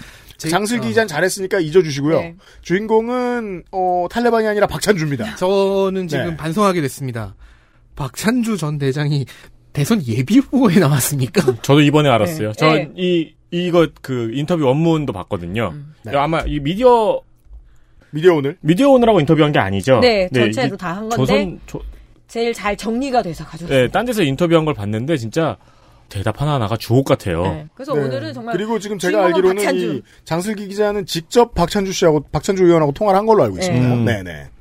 박찬주 국민의힘 대선 예비 후보는 육군 대장 출신이다. 이전 국민이 다 알죠. 최근 군대 내 성폭력 피해 중사가 세상을 떠나는 등 군내 성폭력 문제가 사회적 지탄을 받고 있고 군내 탈영을 다룬 드라마 DP가 화제다. 요즘 기사죠. 네. 군의 비민주적 폭력적 문화가 여전한 것에 대해 물었다. 박 후보는 3일 미디어 오늘과 통화에서 군대 내 여성 정책이 잘못됐다며 이를 군내 성폭력 사건의 원인이라고 주장했다. 어, 좋은데요? 그는 여성을 많이 채용하고 여성을 전투 현장에 많이 보내는 게 좋은 여성 정책인 것처럼 정부가 주장하는데 여기에 군대가 휘둘렸다며 어, 좋은데요, 탈레반에게? 탈레반이 원하는, 이거 저, 저, 윤희숙 전 의원에 이어서 탈레반 찾을 만한. 여성은 남성과 신체적 차이가 있고 전투 현장에 보냈다가 포로로 잡혀 심리전으로 이용되면 전쟁을 하기 어려워 미군도 전투 현장에선 여성을 뺀다고 말했다. 거짓말이죠. 그러니까 제가 이 기사를 그러니까 박찬주 전 육군 대장이 이런 뭐죠 헛소리를 하는 인터뷰는 많은데 요 부분을 좀 인용하고 싶어서 그래서 미디어 오늘을 가져온 겁니다. 여러모로 좀 할 말을 좀 잃게 만드는데 아니, 사실 대장이면 한국에, 대한민국에 별 내시면 한미연합사에서 많이 일해봤거든요. 네. 포스타가 되려면 레주메가 되게 세야 돼요. 한미연합사 많이 가봤고, 한미연합사를 안 가봤다고 해도 연합훈련 죽도록 많이 지휘해봤습니다. 음. 근데 이런 거짓말을 한다고요? 게다가 이번에 왜 아프가니스탄에서 이렇게 철군하는 와중에서 공항에서 테러가 났잖아요. 네. 근데 그때 이 희생된 미국의 해병대 병장이 여성 병장. 그 사람 얼굴도 예. 엄청 많이 나왔죠. 네, 한동안 다들 네. 아, 참막 이랬었는데 아, 이런 얘기를 그래도 정말 최고까지 올라간 사람이 예, 얘기하고 있습니다. 그 자리에 있을 사람이 정은병과일 리가 없어요. 부관일 리가 없다고요. 예, 미군이 2014년에 이미 전투병과 전 분야를 여군에게 개방했고 이스라엘도 2016년쯤에 계속 그 얘기를 했어요. 그런 논의들을. 아니 한국군 대장이 이런 거짓말하면 어떡해요. 그리고 이거는 굉장히 여성 비하고 모욕인데 이렇게 포로로 잡힐 거고 잡히면 결국은 심리전 그러니까 넘어가서 그죠? 이 이 문구가 뭐 어쨌든 되게 모욕적이었던 거죠. 제가 예전에 한번 말씀드린 적 있었을 거예요. 그, 저, 육군 참모총장 했던 그 장준규 씨라고 제가 저 부대에 있었을 때 우리 차, 우리 부대 참모장이었는데 이 사람이 이런 똑같은 얘기를 저 모두 발언할 때 해가지고 그걸 이제 적관자에 써야겠거든요. 여자는 아무 소용이 없어! 이러면서. 잡혀가면 어쩌고 저쩌고, 아이고. 그 복무하시던 부대에 여군 부사관 부대가 있지 않았나요? 그, 저, 우리 저 전 사령부 내에서, 어, 족구를 제일 잘하는 사람들. 지금은 제가 저 족구 중대라고 하는데. 하는데, 어. 그, 그 장준규 씨는 그 군검 합수단이 2018년에 계엄 사령관으로 그 거론돼가지고 수사받은 적이 있던 인물이죠. 아무튼 제가 생각나서 말씀드렸는데, 군의 장성 중에 이런 소리 하는 사람들이 많아요. 어, 우리 청취자 여러분들 중에 예비군이신 분들은 이런 사람들을 예비군 가서 교육대 보신 적이 많이 있을 거예요. 그렇죠. 네. 그는 대신 통신병과나 재정병과 등 여성을 많이 채용해도 되는 분야가 있으니 이런 분야에 배치해야 한다며 그건 역차별이죠. 양성평등 개념에 따라서 고통스러운 분야에도 똑같이 배치하려고 하니 벅찬 것이라고 말했다. 이어 이런 것을 고려해 여성 정책을 펴면 성폭력 문제들도 훨씬 감소할 수 있고 건전하게 여성의 능력을 우리 군에 활용할 수 있다고 말했다. 그 중학생도 생각할 수 있는 아이디어를 자기 아이디어로 되게 자랑스럽나 봐요. 그게 참 아니 80년대부터 남녀 칠세 부동석 좀 그만하란 얘기했습니다. 네. 이게 2021년에 할 말이냐는 거예요. 그러니까 이게 고통스러운 분야라고 한다라면 이 군대에서 도대체 어떤 분야인가요? 그러니까 이 그러니까 제가 전투 사실 제일? 우스운 게 이거예요. 예. 통신이든 격리이든 보통 병과 이름은 격리라고 합니다. 격리든 부관이든 정훈이든 힘든 데는 힘들. 아니 저, 저 우리 다- 다 힘들어요, 다. 아니 저, 저 장, 나고 장교가 정훈 장교가 장교. 있으니까 장교가 있으니까 내가 정훈 장교한테 물어봅시다. 알아. 다 힘들어. 자, 아직 정말 죄송한 게 저는 저 부대에 있을 때 그 저 정훈 병과 제일 우습게 봤거든요. 정훈 공부 장교한테 한번 물어보죠. 이- 이런. 그, 저 그 말에 대해서 어떻게 생각하세요? 어처구니 없는 얘기고 물론 이제 정훈 병과는 좀 편합니다. 편한 스타일이고요. 인정했어요. 어, 저는 이제 수영도 배우고 이제 뭐 그러긴 했는데 와 부럽다. 아, 그런 걸 떠나서 이- 뭐 어쨌든 이, 런 식의 인식을 가진 사람이 예, 우리 군의 전투력을 총괄하는 음. 인물 중에 한 명이었다는 사실이 이건 나쁘죠. 그게 정말 처참한 엄청 거죠. 나쁘죠. 예. 그리고 이제 우리가 짚어봐야 될 거 있는데 이 사람 전쟁 한 번도 안 했어요. 네.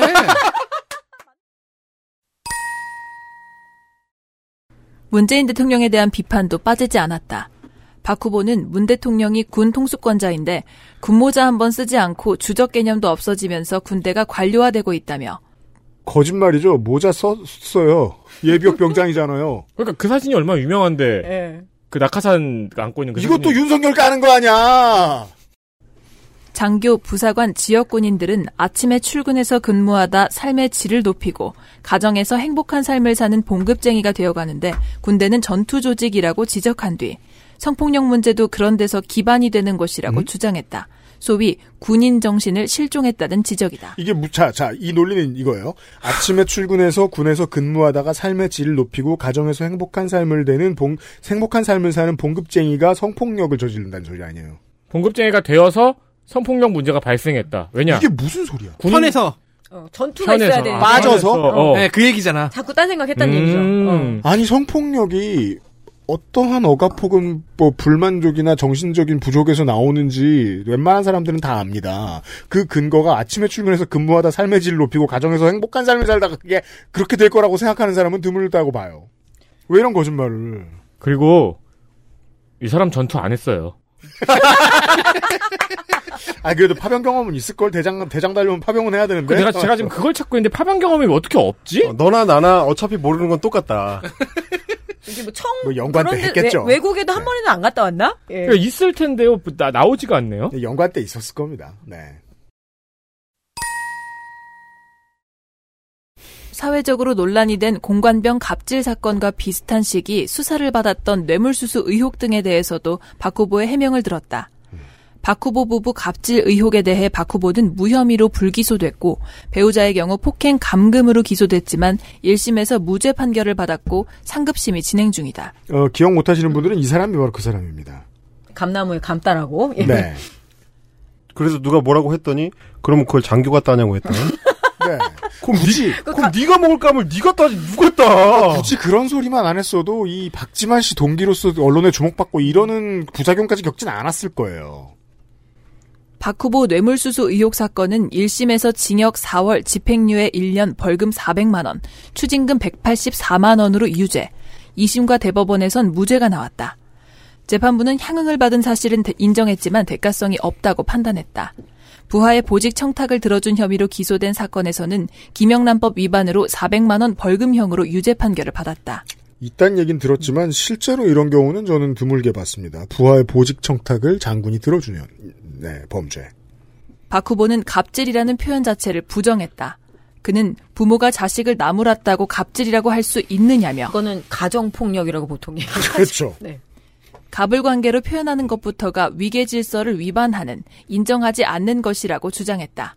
이어 당시 지하 영창에 85일 수감됐는데 대법원에서 불법 구금이라는 판단이 나와서 배 보상을 받아야 한다고 덧붙였다. 와 이런 말할 네. 때는 예비역 병장이 되네요. 지하 네. 영창에 보내는 사람인데 자기가 영창이 가서- 얼마나 잔인한 곳인지 알아. 이러면서 제가 가봐서 알아요. 하루 종일 앉혀놔요. 예. 왜 가봤어? 그런 일이 있었어요. 그건 뭐 좋은 생각 일거라. 4박 5일 정도 갔다, 갔다 왔어요. 그러니까 밥 잘 먹고 누워 있으라고. 근데 기본적으로 이렇게 댁 같은 부모를 둔 적이 없다. 이렇게 얘기하고 싶고. 네. 그러니까 읽어보면은 근데 갑을 관계도 아니고 사실은 이제 주종 관계였다는 것이 문제죠. 그쵸. 굉장히 그 높은 진짜 영감마님을 모시는 저 하등의 노비 취급을 했다는 게 좀 문제인 거고. 까먹은 분들도 계실 텐데 이게 그냥 신문으로 단편적으로 보신 분은 이 사람의 혐의가 얼마나 악질적인지 모르시는 분들도 많아요. 오랜만에 다시 이걸 보네요. 왜냐면은 올 추석에는 가가지고 뭐 저 어르신들 넷플릭스 많이 보고 이러니까 DP 얘기 많이들 하실 거 아니에요. 그러니까 이 사람이 저기 그 이 정권의 같은 패턴으로 이제 이렇게 쓰러져간 사람들이 많이 있는데 문재인 정권에 반대한다는 의미로 문재인 정권에서 문제가 된 사람을 치켜 올려 세워주는 여러 할아버지들의 목소리 그렇죠. 때문에 내가 진짜로 뭔지 뭐라도 되는 줄 알고 나타난 그 사람 중에 한 명이거든요. 그 안타까운 점이 있다면 이 이제 흔히 흔히 이제 저 그 진보 평론가들이 많이 말하는 더불어민주당의 야당복. 예, 아주 큰 복에 해당하는 인물이죠. 네. 굿럭 박. 그러니까 할수 있습니다. 본인은 본인은 군기 빠져서 성 폭력을 저지른다라고 이야기를 했지만 사실은 본인이 한 행위들이 다 군기 빠진 짓이거든요. 이거. 네, 어, 그렇죠. 군인은 감은 지가 따야 됩니다. 감을 왜 따요 군인이? 사 먹으면 되지. 박 후보는 과거 공감병들에게 전자 팔찌를 채운 것에 대해 내가 있는 곳이 2층이고 하루에도 50건씩 결제 서류가 있어 호출하려 벨을 누르는데 그 벨소리가 나는 곳에 공감병들이 교대로 앉아 있길래 음식점처럼 벨 누르면 울리는 걸 손목에 차도록 해서 오히려 편의를 봐준 것이라며 자, 일부 국가의 법원에서는 이런 것을 노예 노동의 일부로 판단합니다. 그러면 화장실에 가도 되고 농구를 해도 되지 않느냐라고 말했다. 농구 안 해본 겁니다. 손목에 제가 예전에 부자 친구한테 스워치를 빌려서 차본 다음에 진동이 와서 깜짝 놀란 적이 있었습니다. 삐삐가 기능이 있었거든요. 농구 못합니다. 아니, 손목 벨이 없으면 화장실을 못 가요? 그게 미친 거 아닙니까 이게?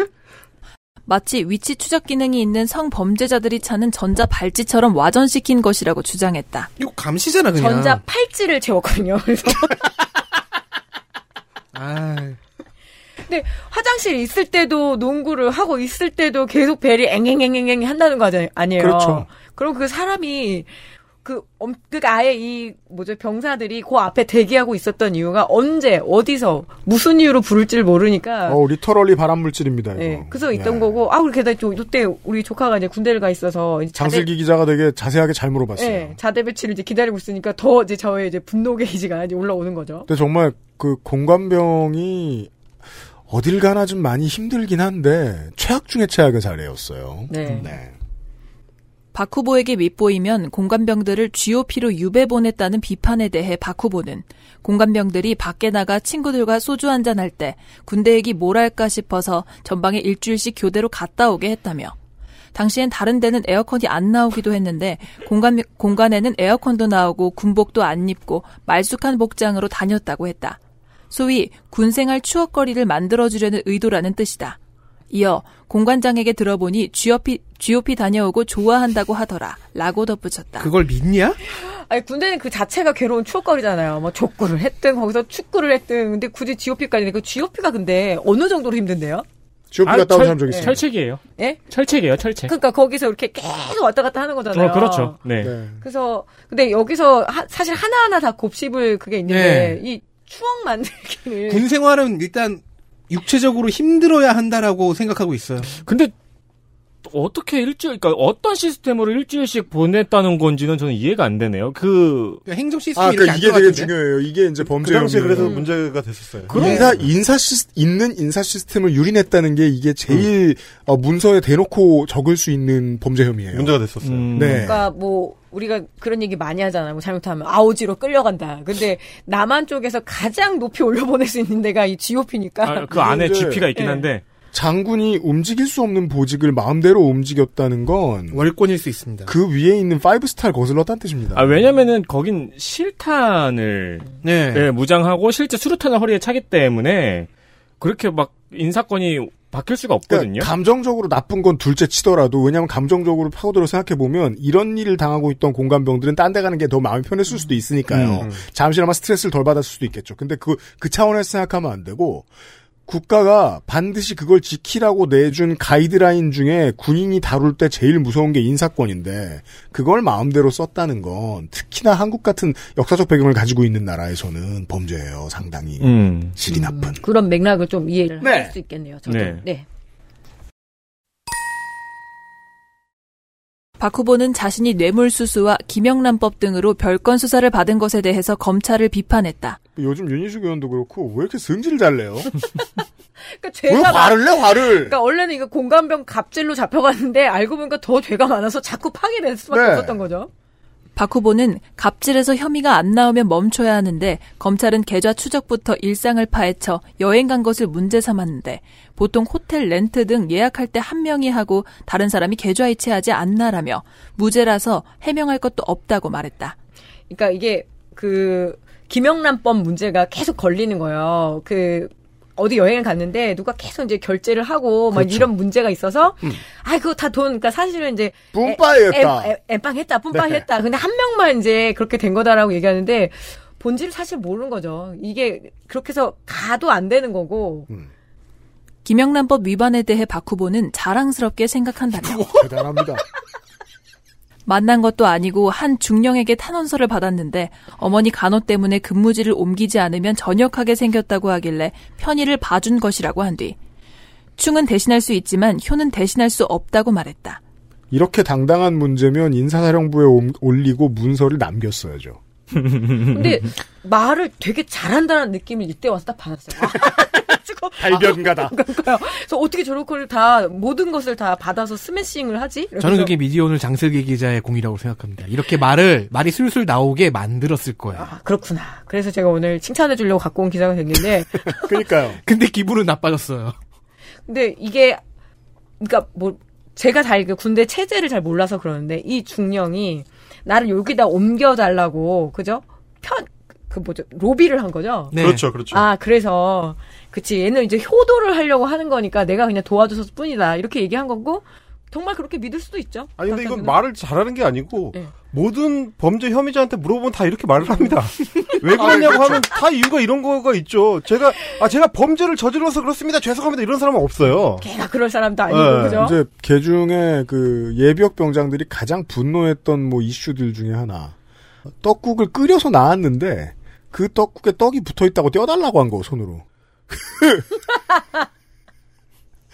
이제 이런 것들이 수사를 많이 하게 만드는 원동력이 됐다는 걸 이제 정치인이 됐으니까 이해할 거 아니에요. 그렇지만 자기한테 총구가 겨누어졌을 때는 윤희숙 의원이 그렇듯 전혀 이해하지 못합니다. 그리고 김영란법은 유죄인데 뭘 무죄라 그러지? 아 의도가 나쁘지 않았다. 어. 충은 있지만 충보다는 이제 효는 대신할 수 효도다. 없다. 어, 유죄 확정이 확정 판결에 나왔는데. 벌금 400이라서 꽤 세게 맞았어요. 네, 네. 네. 그 되게 거짓말- 확신을 하고 있던데요. 충남의 그 20대 남성들, 그러니까 충청도 기- 천안 사람이잖아요. 네. 그래서 충청도 기반의 20대 남자들이 자기를 지지할 거다. 뭐? 왜냐하면 그러니까 그 논리를 좀 보니까 그거더라고요. 공감병이 얼마나 꿀보직인데 그거 갔다 왔다고 걔네들이 그렇게 찡찡대냐. 이러면서 그런 마음을 갖고 있는 20대 남성들의 70%는 자기를 지지한다. 이렇게 생각하고 계십니다. 20대 남성이 삐지고 화가 났을지언정 바보는 아니에요. 예. 그렇다니까 뭐 제가 이분의 뇌속으로 들어가 보진 않아서. 어, 지금 살짝 머리가 비올렸어요. 이거 무슨 소리야. 네, 그래서 이 양반의 이런 말을 영원히 기록에 남기고자 네, 가져왔습니다. 칭찬받을 기사였고요. XSFM입니다. Bluetooth,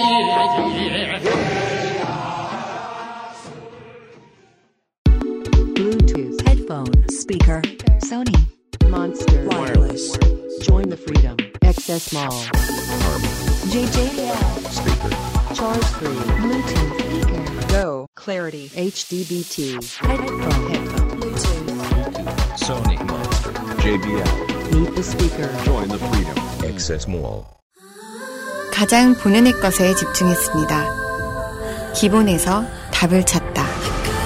새로운 건강기능식품. 건강 스타일엔 튜비엔. 본 광고는 건강기능식품 광고입니다. 진짜 오늘의 마지막 기사는 에디터가 준비했습니다.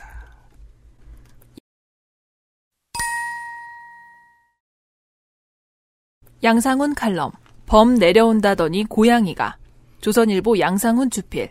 이건 뭐 냥덕인가요? 어, 그렇죠. 이거는 뭐 약간 그러니까 전체적으로 뭐 설명할 필요가 없는 작품이라서 감상하죠. 왜냐면, 왜냐면 일단 그 이 작품의 작가부터가 네. 설명이 필요 없는 뭐 그렇죠. 현대 미술하면 이우환 아니겠습니까? named죠, named. 네. 기사 읽기 하면 양상훈이죠. 네. 그러니까 이거 딱히 뭐 제가 멘트를 안 얹어도 충분히 네. 감상이 가능한 작품입니다. 그 사실상 이 우리의 주식 중 하나. 네. 양상훈 씨를 만나보죠. 신에게는 아직. 범 내려온다. 말은 자신만만. 결과는 최악. 고양이 온다더니 호랑이가 왔다는 그런 나라가 됐으면. 입력 2021년 8월 19일 자정. 야, 이 역시 작가가 음. 이게 킥이 살아있지 않습니까? 지금 부자, 부제만 봐서는 무슨 말인지 모르겠어요. 너무 궁금해져 좀 더 까보고 싶게 만드는 매력. 도쿄올림픽에서 한국 선수단은 양궁에서 세계 최고의 위상을 다시 한번 빛냈다. 올림픽 얘기군요. 네. 수영과 육상 높이뛰기에서 새로운 희망도 발견했다. 여자 배구의 분투도 국민에게 감동을 줬다. 열심히 봤네요. 그러나 국가 성적 전체로는 최악이란 말이 과장이 아닐 정도로 좋지 않았다. 이거 그 기사 읽기마다 나오네요. 부정 여러 번 쓰는 거. 최악이란 말이 과장이 아닐 정도로 좋지 않았다. 그리고 첫 번째 문장에서 조사에서를 동시 두 번 썼는데 이러면은 잘못 읽을 수도 있거든요. 그래서 한, 하나를 다른 걸로 바꿔주는 정도의 센스는 필요한데. 음. 이게 이제 저런 저, 저 지적을 덕질인이 왜 할 수 있냐면 평생 글만 쓰는 걸로 이 평생의 커리어를 보장받은 사람이 할 짓인가? 아니죠. 라고는 물어볼 수 있거든요. 음. 네. 금메달과 전체 메달 숫자가 1984년 LA 올림픽 때대로 퇴보했다. 올림픽에서 메달이 전부는 아니다. 근데 그러나 경쟁이 본령인 스포츠에서 메달이 우선인 것은 분명하다. 어느 쪽이에요? 어느 하나만 해, 하나만! 어? 자아끼리 좀 합의를 보고 오세요. 아, 저 반성합니다. 우영택 기자는 뭐 그냥 쪼렙이었어요. 바로 문장 바로 다음에 자. 서로 부딪히는 기사 글이라니. 일단 무슨 소리를 앞으로 할지는 이제 예측은 다 됐습니다. 네. 아니 행복은 성적순이 아니란 말을 한 게 1980년대입니다. 아, 근데 행복은 성적순이야. 그 얘기 하고 싶은 거잖아요 지금. 진짜로, 진짜로 찐 올림픽 얘기를 하고 싶었다라는 걸 이제 알았어요.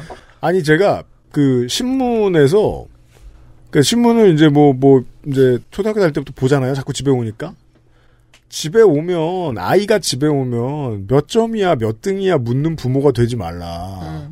80년대부터 그런 얘기했다고요. 그때 기껏해야 40대 아니면 30대였을 사람이 이게 무슨 짓이에요. 그리고 2021년에 제가 가장 놀라웠던 거는 이 말을 하려고 조선일보 칼럼에 할애가 돼? 그죠. 김두규 교수와 똑같은 이 말을 하려고. 그리고 최근에 제가 이제 농촌에 연세가 좀 어느 정도 한 60대? 뭐 50, 60대 이상이죠. 그래서 한번 여쭤보거든요. 우리나라가 올림픽 메달 몇 개 땄는지, 몇 위를 했는지를 아무도 관심이 없으세요.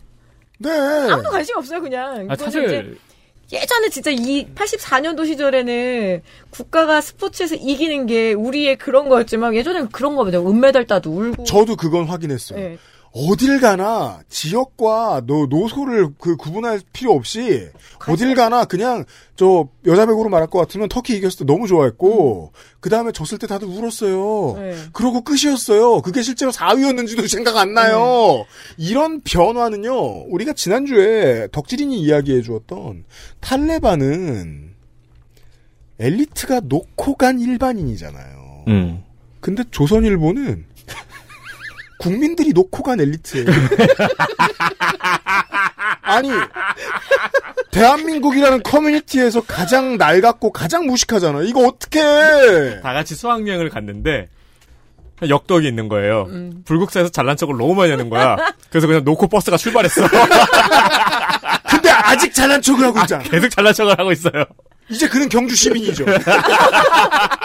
이건 경주의 잘못도 아니야.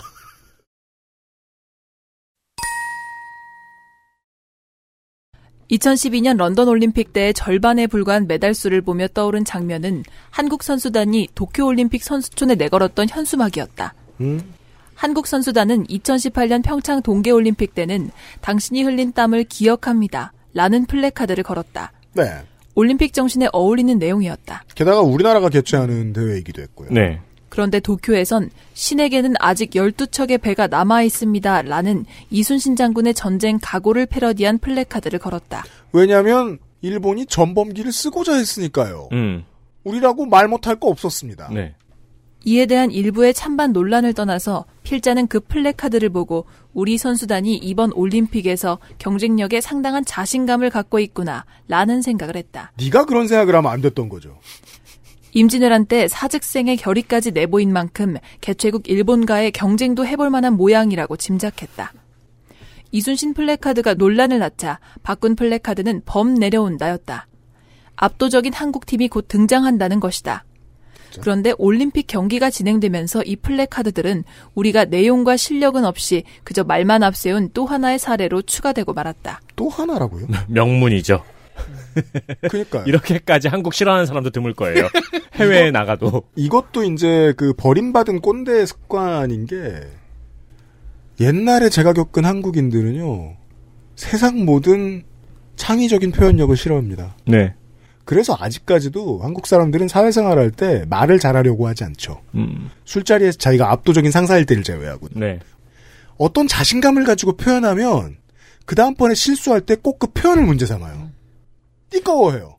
대한민국은 아주 오랫동안 그 띠꺼움의 문화에 지배를 받았어요. 이런 꼰대들이 지배하던 시절에. 아니 그리고 이분이 좀 어떤 본인이 무슨 말을 하는지 잘 모르고 있다라는 생각이 아, 뭐 드는 뭐 게 디폴트 값이죠. 뭘 분리를 못하냐면 네. 실제로 지금 이렇게 이야기하는 거는 한국 국가대표팀한테 하는 얘기거든요. 음. 범 내려온다 플래카드나 뭐 혹은 뭐 어, 12척의 배나 이 플래카드가 선수단에서 기본적으로 내거는 거기 때문에 이거는 청와대에서 내거는 것도 아니고 한국 행정부나 민주당에서 내거는 게 아니고 한국 대표단이 거는 거예요. 그 정치 혐오하는 정치 관심 있는 사람의 기본적인 태도죠. 그러니까 한국에서 하는 5천만이 하는 모든 일을 다 한국 정부랑 연결시켜요. 그러니까, 그러니까 사실 이 칼럼이 결국 궁극적으로 하려고 하는 얘기는 문재인 정부가 그, 렇게 자신 있다더니 뭐 하는 거냐라는 이야기를 하고 싶은 걸 텐데 설마 한국 대표팀한테 이런 소위 말하는 이제 구박을 하려고 이걸 꺼낸 건 아닐 거거든요. 자, 답이 빨리 나옵니다. 이게 또 헬마우스 코너에 자주 쓰던 말이죠. 바지를 빨리 벗습니다. 네. 확인하시죠. 작은 문제일 수도 있다. 하지만 백신 도입, 그렇죠. 소득 주도 성장, 그렇죠. 일자리 정부, 공정과 정의, 온갖 비전 선포, 온갖 국민 통합, 네. 북한 비핵화 등 화려한 말을 앞세웠지만 결과는 허망한 것이 너무 많은 요즘. 스포츠까지 그런 풍토에 물들었느냐고 개탄하게 된다. 빠바.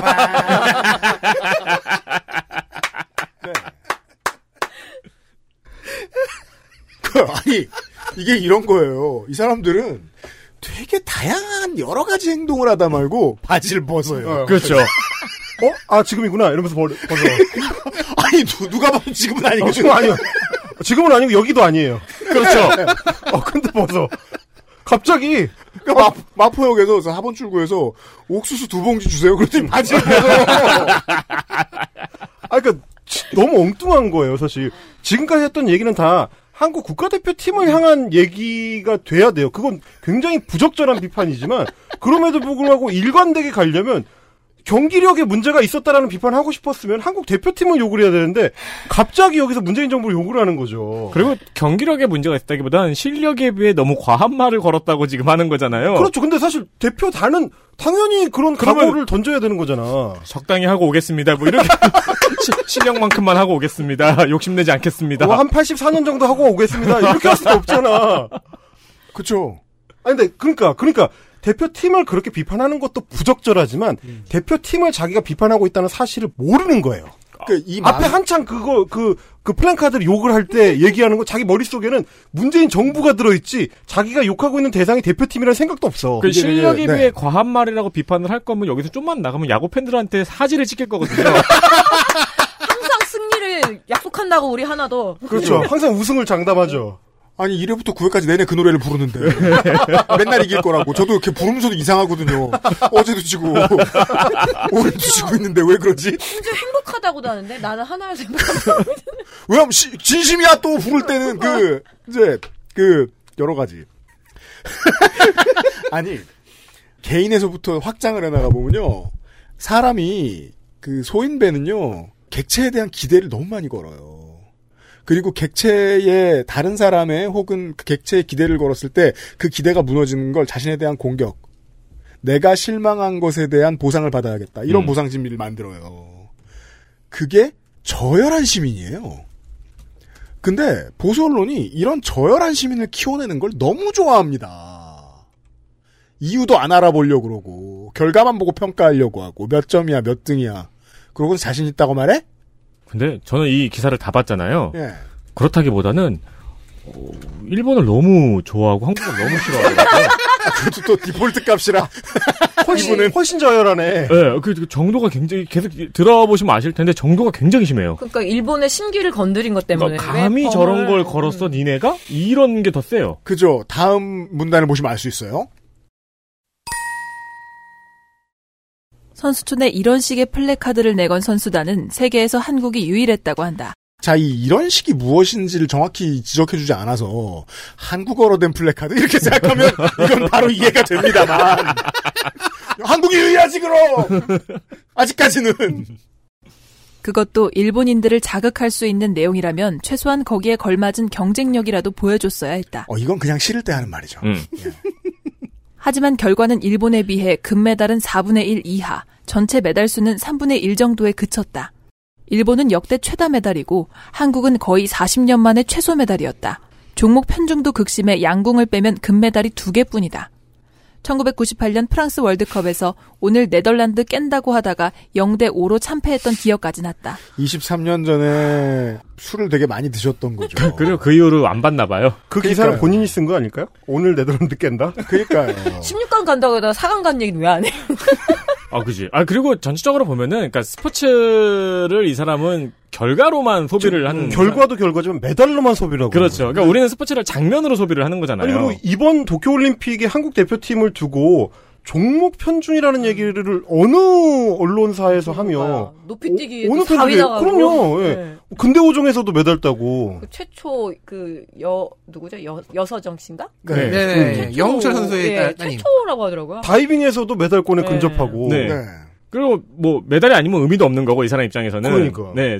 그리고 그 맞아요. 기록도 노력도 안 보이는 네. 그렇죠. 이거는 진짜 분명히 말해야 될 것 같아요. 그게 프로스포츠든 올림픽이든 결과를 싸잡아서 비난을 하는 것에 자기 이름을 걸고도 부끄러움이 없는 사람은 소인배입니다. 음. 이건 본인이 개선돼야 되는 문제예요. 선수가 개선돼야 되는 문제는 본인이 개선돼야 되는 문제보다 훨씬 작은 문제예요. 이건 스포츠를 두고 할 수 있는 말은 아니거든요. 그리고 그, 저는 그 부분이 너무 뭐랄까요 좀 슬픈 국가주의의 풍경으로 네. 느껴지는 게 아니 우리 대표팀은 스포츠 행사에 참여해서 열심히 뛴 건데 그거를 정부하고 우리 대표팀을 동일시해가지고 문재인 정부의 실패로 자꾸 규정하려고 가는 게 사실 스포츠에 대한 모욕이고 대표팀에 대한 모욕이거든요. 메달 못 땄다고 국가 망신시켰다고 말하는 그러니까요. 중국하고 똑같은 거예요, 지금. 이게 북조선식이잖아요, 이게. 네. 그리고 늘 개최국은 항상 역대 최다 메달을 따지 않나요? 일본 88년에도 그랬죠. 그렇죠. 홈그라운드의 이점이 좀 있긴 있죠. 그렇게 또 설계가 되는 거고. 예, 그렇게 성적 따지는 걸로는 요즘은 주로 정말 저 중국이나 벨라루스 아니면 그런 망신 안 당하거든요. 네. 네, 다음 보죠.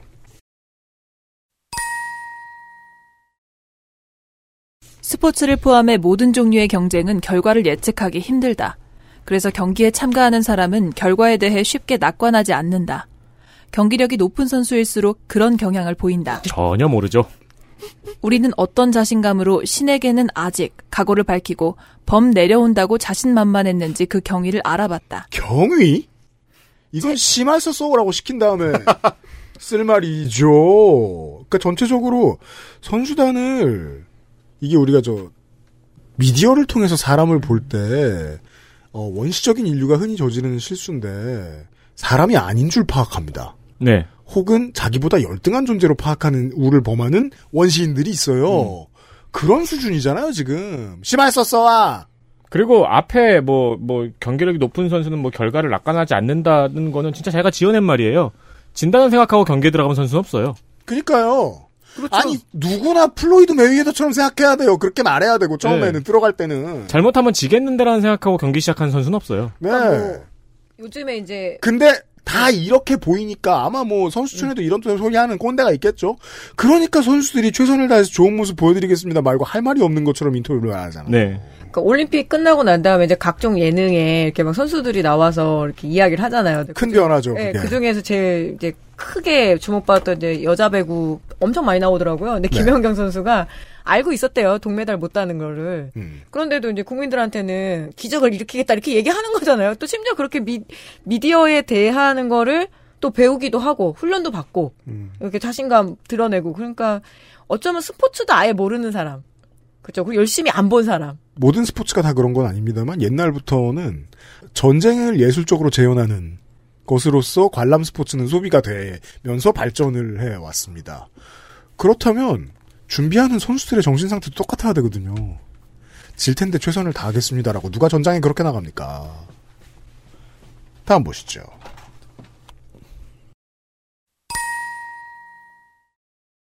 체육회 실무진이 낸 아이디어가 그대로 통과됐다고 한다. 이렇게 전투적인 플래카드를 걸겠다는데 좀 신중하자고 제동을 건 사람 한 명이 없었다. 전투하러 갔는데 그럼. 네, 너같이 생각하는 사람이 한 명이 없었다는 게 당연한 다행입니다. 우리의 실력 수준에 비춰 이런 문구는 과도하다는 생각 자체가 없었던 듯하다. 이제 동의합니다. 한국을 진짜 싫어하네요. 이 네. 한국말 유창하신 분. 우리 실력에 비춘 문구는 뭐가 있을까요? 그니까 말이에요. 그리고 이 사람이 원하는 문구는 뭘까요? 저, 이번에는 정권 좀- 교체. 이번에는 정권 교체. 무한공항 고추 말려. 한미 한미 공조. 말은 말일 뿐인데 허세 좀 부리면 어떠냐는 것이다. 내뱉는 말과 실제 결과의 차이를 조금도 걱정하지 않는다.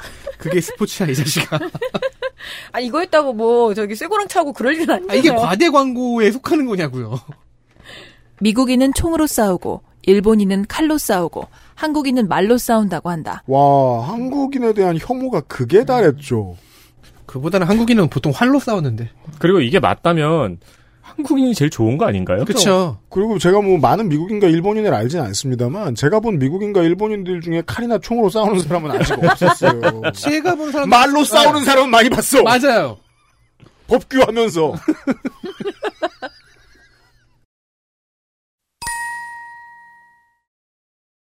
우리가 말로 싸운 역사는 참으로 길다. 조선 초기 이후 국가가 대외 확장과 무력을 사실상 포기하면서 거의 300년 이상 말로써 모진 싸움을 이어왔다. 사색 당쟁이라는 것이 전부 지독한 말싸움이다. 그래서 발달한 것은 욕설뿐이란 얘기가 농담만은 아닌 것 같다. 이거 한국- 친일사관이잖아요. 그죠. 한국을 일컬어 발달한 건 욕설뿐이라는 얘기는 보통 일본을 추켜 세우기 위해 하는 말입니다. 어른들이. 6.25 남침 직전 전쟁이 벌어지면 점심은 평양에서 저녁은 백두산에서 먹는다는 유행어도 있었다. 이것도 물론 유행어가 아닙니다. 이거는 그 저승만이 네. 저승만 때 6.25 터지기 전에 이 신성모 국방장관이 북진 통일을 하자면서 했던 말이에요. 펴드려고 하던 말입니다. 네, 근데 이 신성모 국방장관은 군 전문가가 아니에요. 네. 그냥 해군에 잠깐 있었던 건데 음. 신성모 국방장관이 그냥 저승만한테 잘 보이려고 했던 헛소리로 길이길이 남아있는 예, 헛소리 명예의 전당에 올라가 있는 말입니다. 음. 근데 이거를 무슨 국민성을 나타내는 유행어인 것처럼 썼죠. 그러니까 이걸 동의하시는 여러분, 어, 무한공항에 고추를 말린다는 건 유행어에 지나지 않습니다. 네. 그런 일은 없습니다. 그렇게 말로 먼저 싸워 이겼던 그 전쟁의 결과는 정반대로 나타났다. 진짜요? 우리 지금 없어요? 우리 존재 안 해요? 중국, 일본의 정보기관이 한국인은 첩보 활동을 할 수 없다고 한다는 얘기를 들은 적이 있다. 대화를 해보면 정보원인 게 드러나고 자신을 감추는 게 아니라 은근히 과시하는 사람까지 있다는 것이다. 어, 이상하죠? 그러면 첩보를 할 수 없는 건 중국과 일본의 정보기관이죠. 그러니까 중국과 일본의 정보기관도 자신이 정보기관 소속이라고 은근히 드러내면서 필자한테 얘기했나 봐요. 내가 그거잖아요. 내가 중국의 정보기관인데 한국인은 정보기관 일을 할 수가 없어. 네. 왜냐면 자신이 정부에 대한다는 걸 들켜버리거든. 근데 조선일보는 첩보를 좋아하긴 하나 봐요. 그게 저기 그 윤석열 그 저기 묘에 조금요도 그렇고 네. 첩보 첩보. 말이 아닌 칼로 싸운 일본인은 말을 조심해서 한다. 자기 실력을 낮춰 말해야 실제 싸움에서 유리하다는 생각이 있다. 일본은 스텔스 전투기의 기술 실증기 비행 시험까지 마쳤지만 이를 내놓고 자랑한 적이 없다. 작년 타이게이급이라는 혁신적인 잠수함을 진수했을 때도 마찬가지다. 일본 잠수함은 디젤 추진으로는 세계 최대급이지만 어떻게든 작게 보이려고 한다. 일본이 자신의 군력을 축소하려는 게 겸손하고 신중해서 때문이라고 주장을 하려나 봐요. 그러니까 이 사람한테 평화헌법이 뭔지 가르치는 데는 너무 수고스러울 테니까 아무도 얘기를 안 해줄 거 아니에요. 그렇죠. 이 사람은 죽을 때까지 이런 오해를 하고 있을 것입니다. 일본은 겸손하기 때문에 자시 자위대의 규모를 작게 얘기한다. 이거 윤서인이 썼나요? 저는 일본인이 어떻다라고 전혀 그, 그, 뭐냐, 평균을 내고 싶지도 않고, 바이어스를 만들고 싶지도 않지만, 가장 최근에 일본이 국제사회로부터 비웃음을 샀던 것은, 아프가니스탄에 체류하고 있는 일본인들을 데려오기 위한 비밀 작전을 하는데 환송회를 났기 때문이죠. 그걸 보도하고. 우리나라는 성공한 이유가 조선일보한테 말을 안 하고 가서 그렇다고 그 얘기를 되게 많이 어 그것도. 네. 그 후보 기사 중에 하나였는데 기자 한 명이 우리는 그 우리를 도와준 아프간 사람들을 안 데리고 온다. 우리는 우리 정부는 데리고 오지 않는다라고 하고 몇 시간 있다 데리고 와가지고 그러니까 저도 저대로 고위공무원들 싫어합니다만 이 세종시에 있는 공직자들 기자들 오지게 싫을 것 같습니다. 아무것도 얘기해주고 싶지 않을 것 같아요.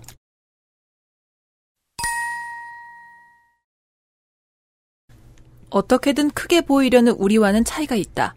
보유 잠수함 수도 일본은 항상 실제보다 줄여서 발표한다. 그런 나라의 수도에 가서 했던 우리의 말싸움에 일본인들은 겁을 먹었을까? 말로 먼저 시작했던 이번 올림픽의 끝도 말이었다.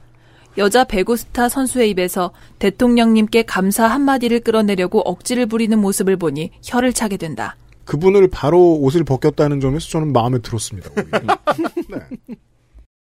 행동보다 말을 앞세우고 지킬 수 있든 없든 말부터 내뱉고 보는 풍토는 이제는 달라졌으면 한다. 범 내려온다더니 고양이가 왔네 라는 것이 아니라 고양이인 줄 알았는데 나타난 건 호랑이였다 고 돼야 한다. 근데 반려묘를 기르는 입장에서는 고양이인 줄 알고 키웠는데 얘가 호랑이가 됐어. 그러면 진짜 그런 사례가 종종 있죠. 그래서 왜 미니 돼지인 줄 알고 길렀는데 진짜 집돼지여가지고 일단은 너무 큰 돈이 들게 되죠. 화장실 자체 제작해야 되고요. custom 해야 되고요. 그리고 사료값에 일단 맹수에 속하기 때문에 국가에 신고하고 동물원으로 보내야 돼요. 아 그렇구나. 아우 저는 그리고 이게 너무 신기했던 게 네. 어, 일본 사람보다 일본을 더 좋아하네 싶더라고요. 음. 그러게요. 그런 거는 저 헬마우스 코너에서만 듣던 얘기인데. 네. 네. 우리 양상훈 선생님이 유명해요 그걸로 그쪽 분야로. 네. 아, 그렇죠. 그래서 다른 칼럼도 몇 개 봤었는데 네. 예. 유명한 칼럼으로는 지금 놀라운 말들이 뭐 나, 나돌고 있다. 그거 있, 있었죠. 아니 일본이 싫지 않아요. 저는. 근데 이렇게까지 좋아하면서 우리나라를 싫어할 이유는 무엇인가? 그렇죠. 궁금하다는 것입니다. 자 이번 추석에 마지막으로 읽은 기사였습니다.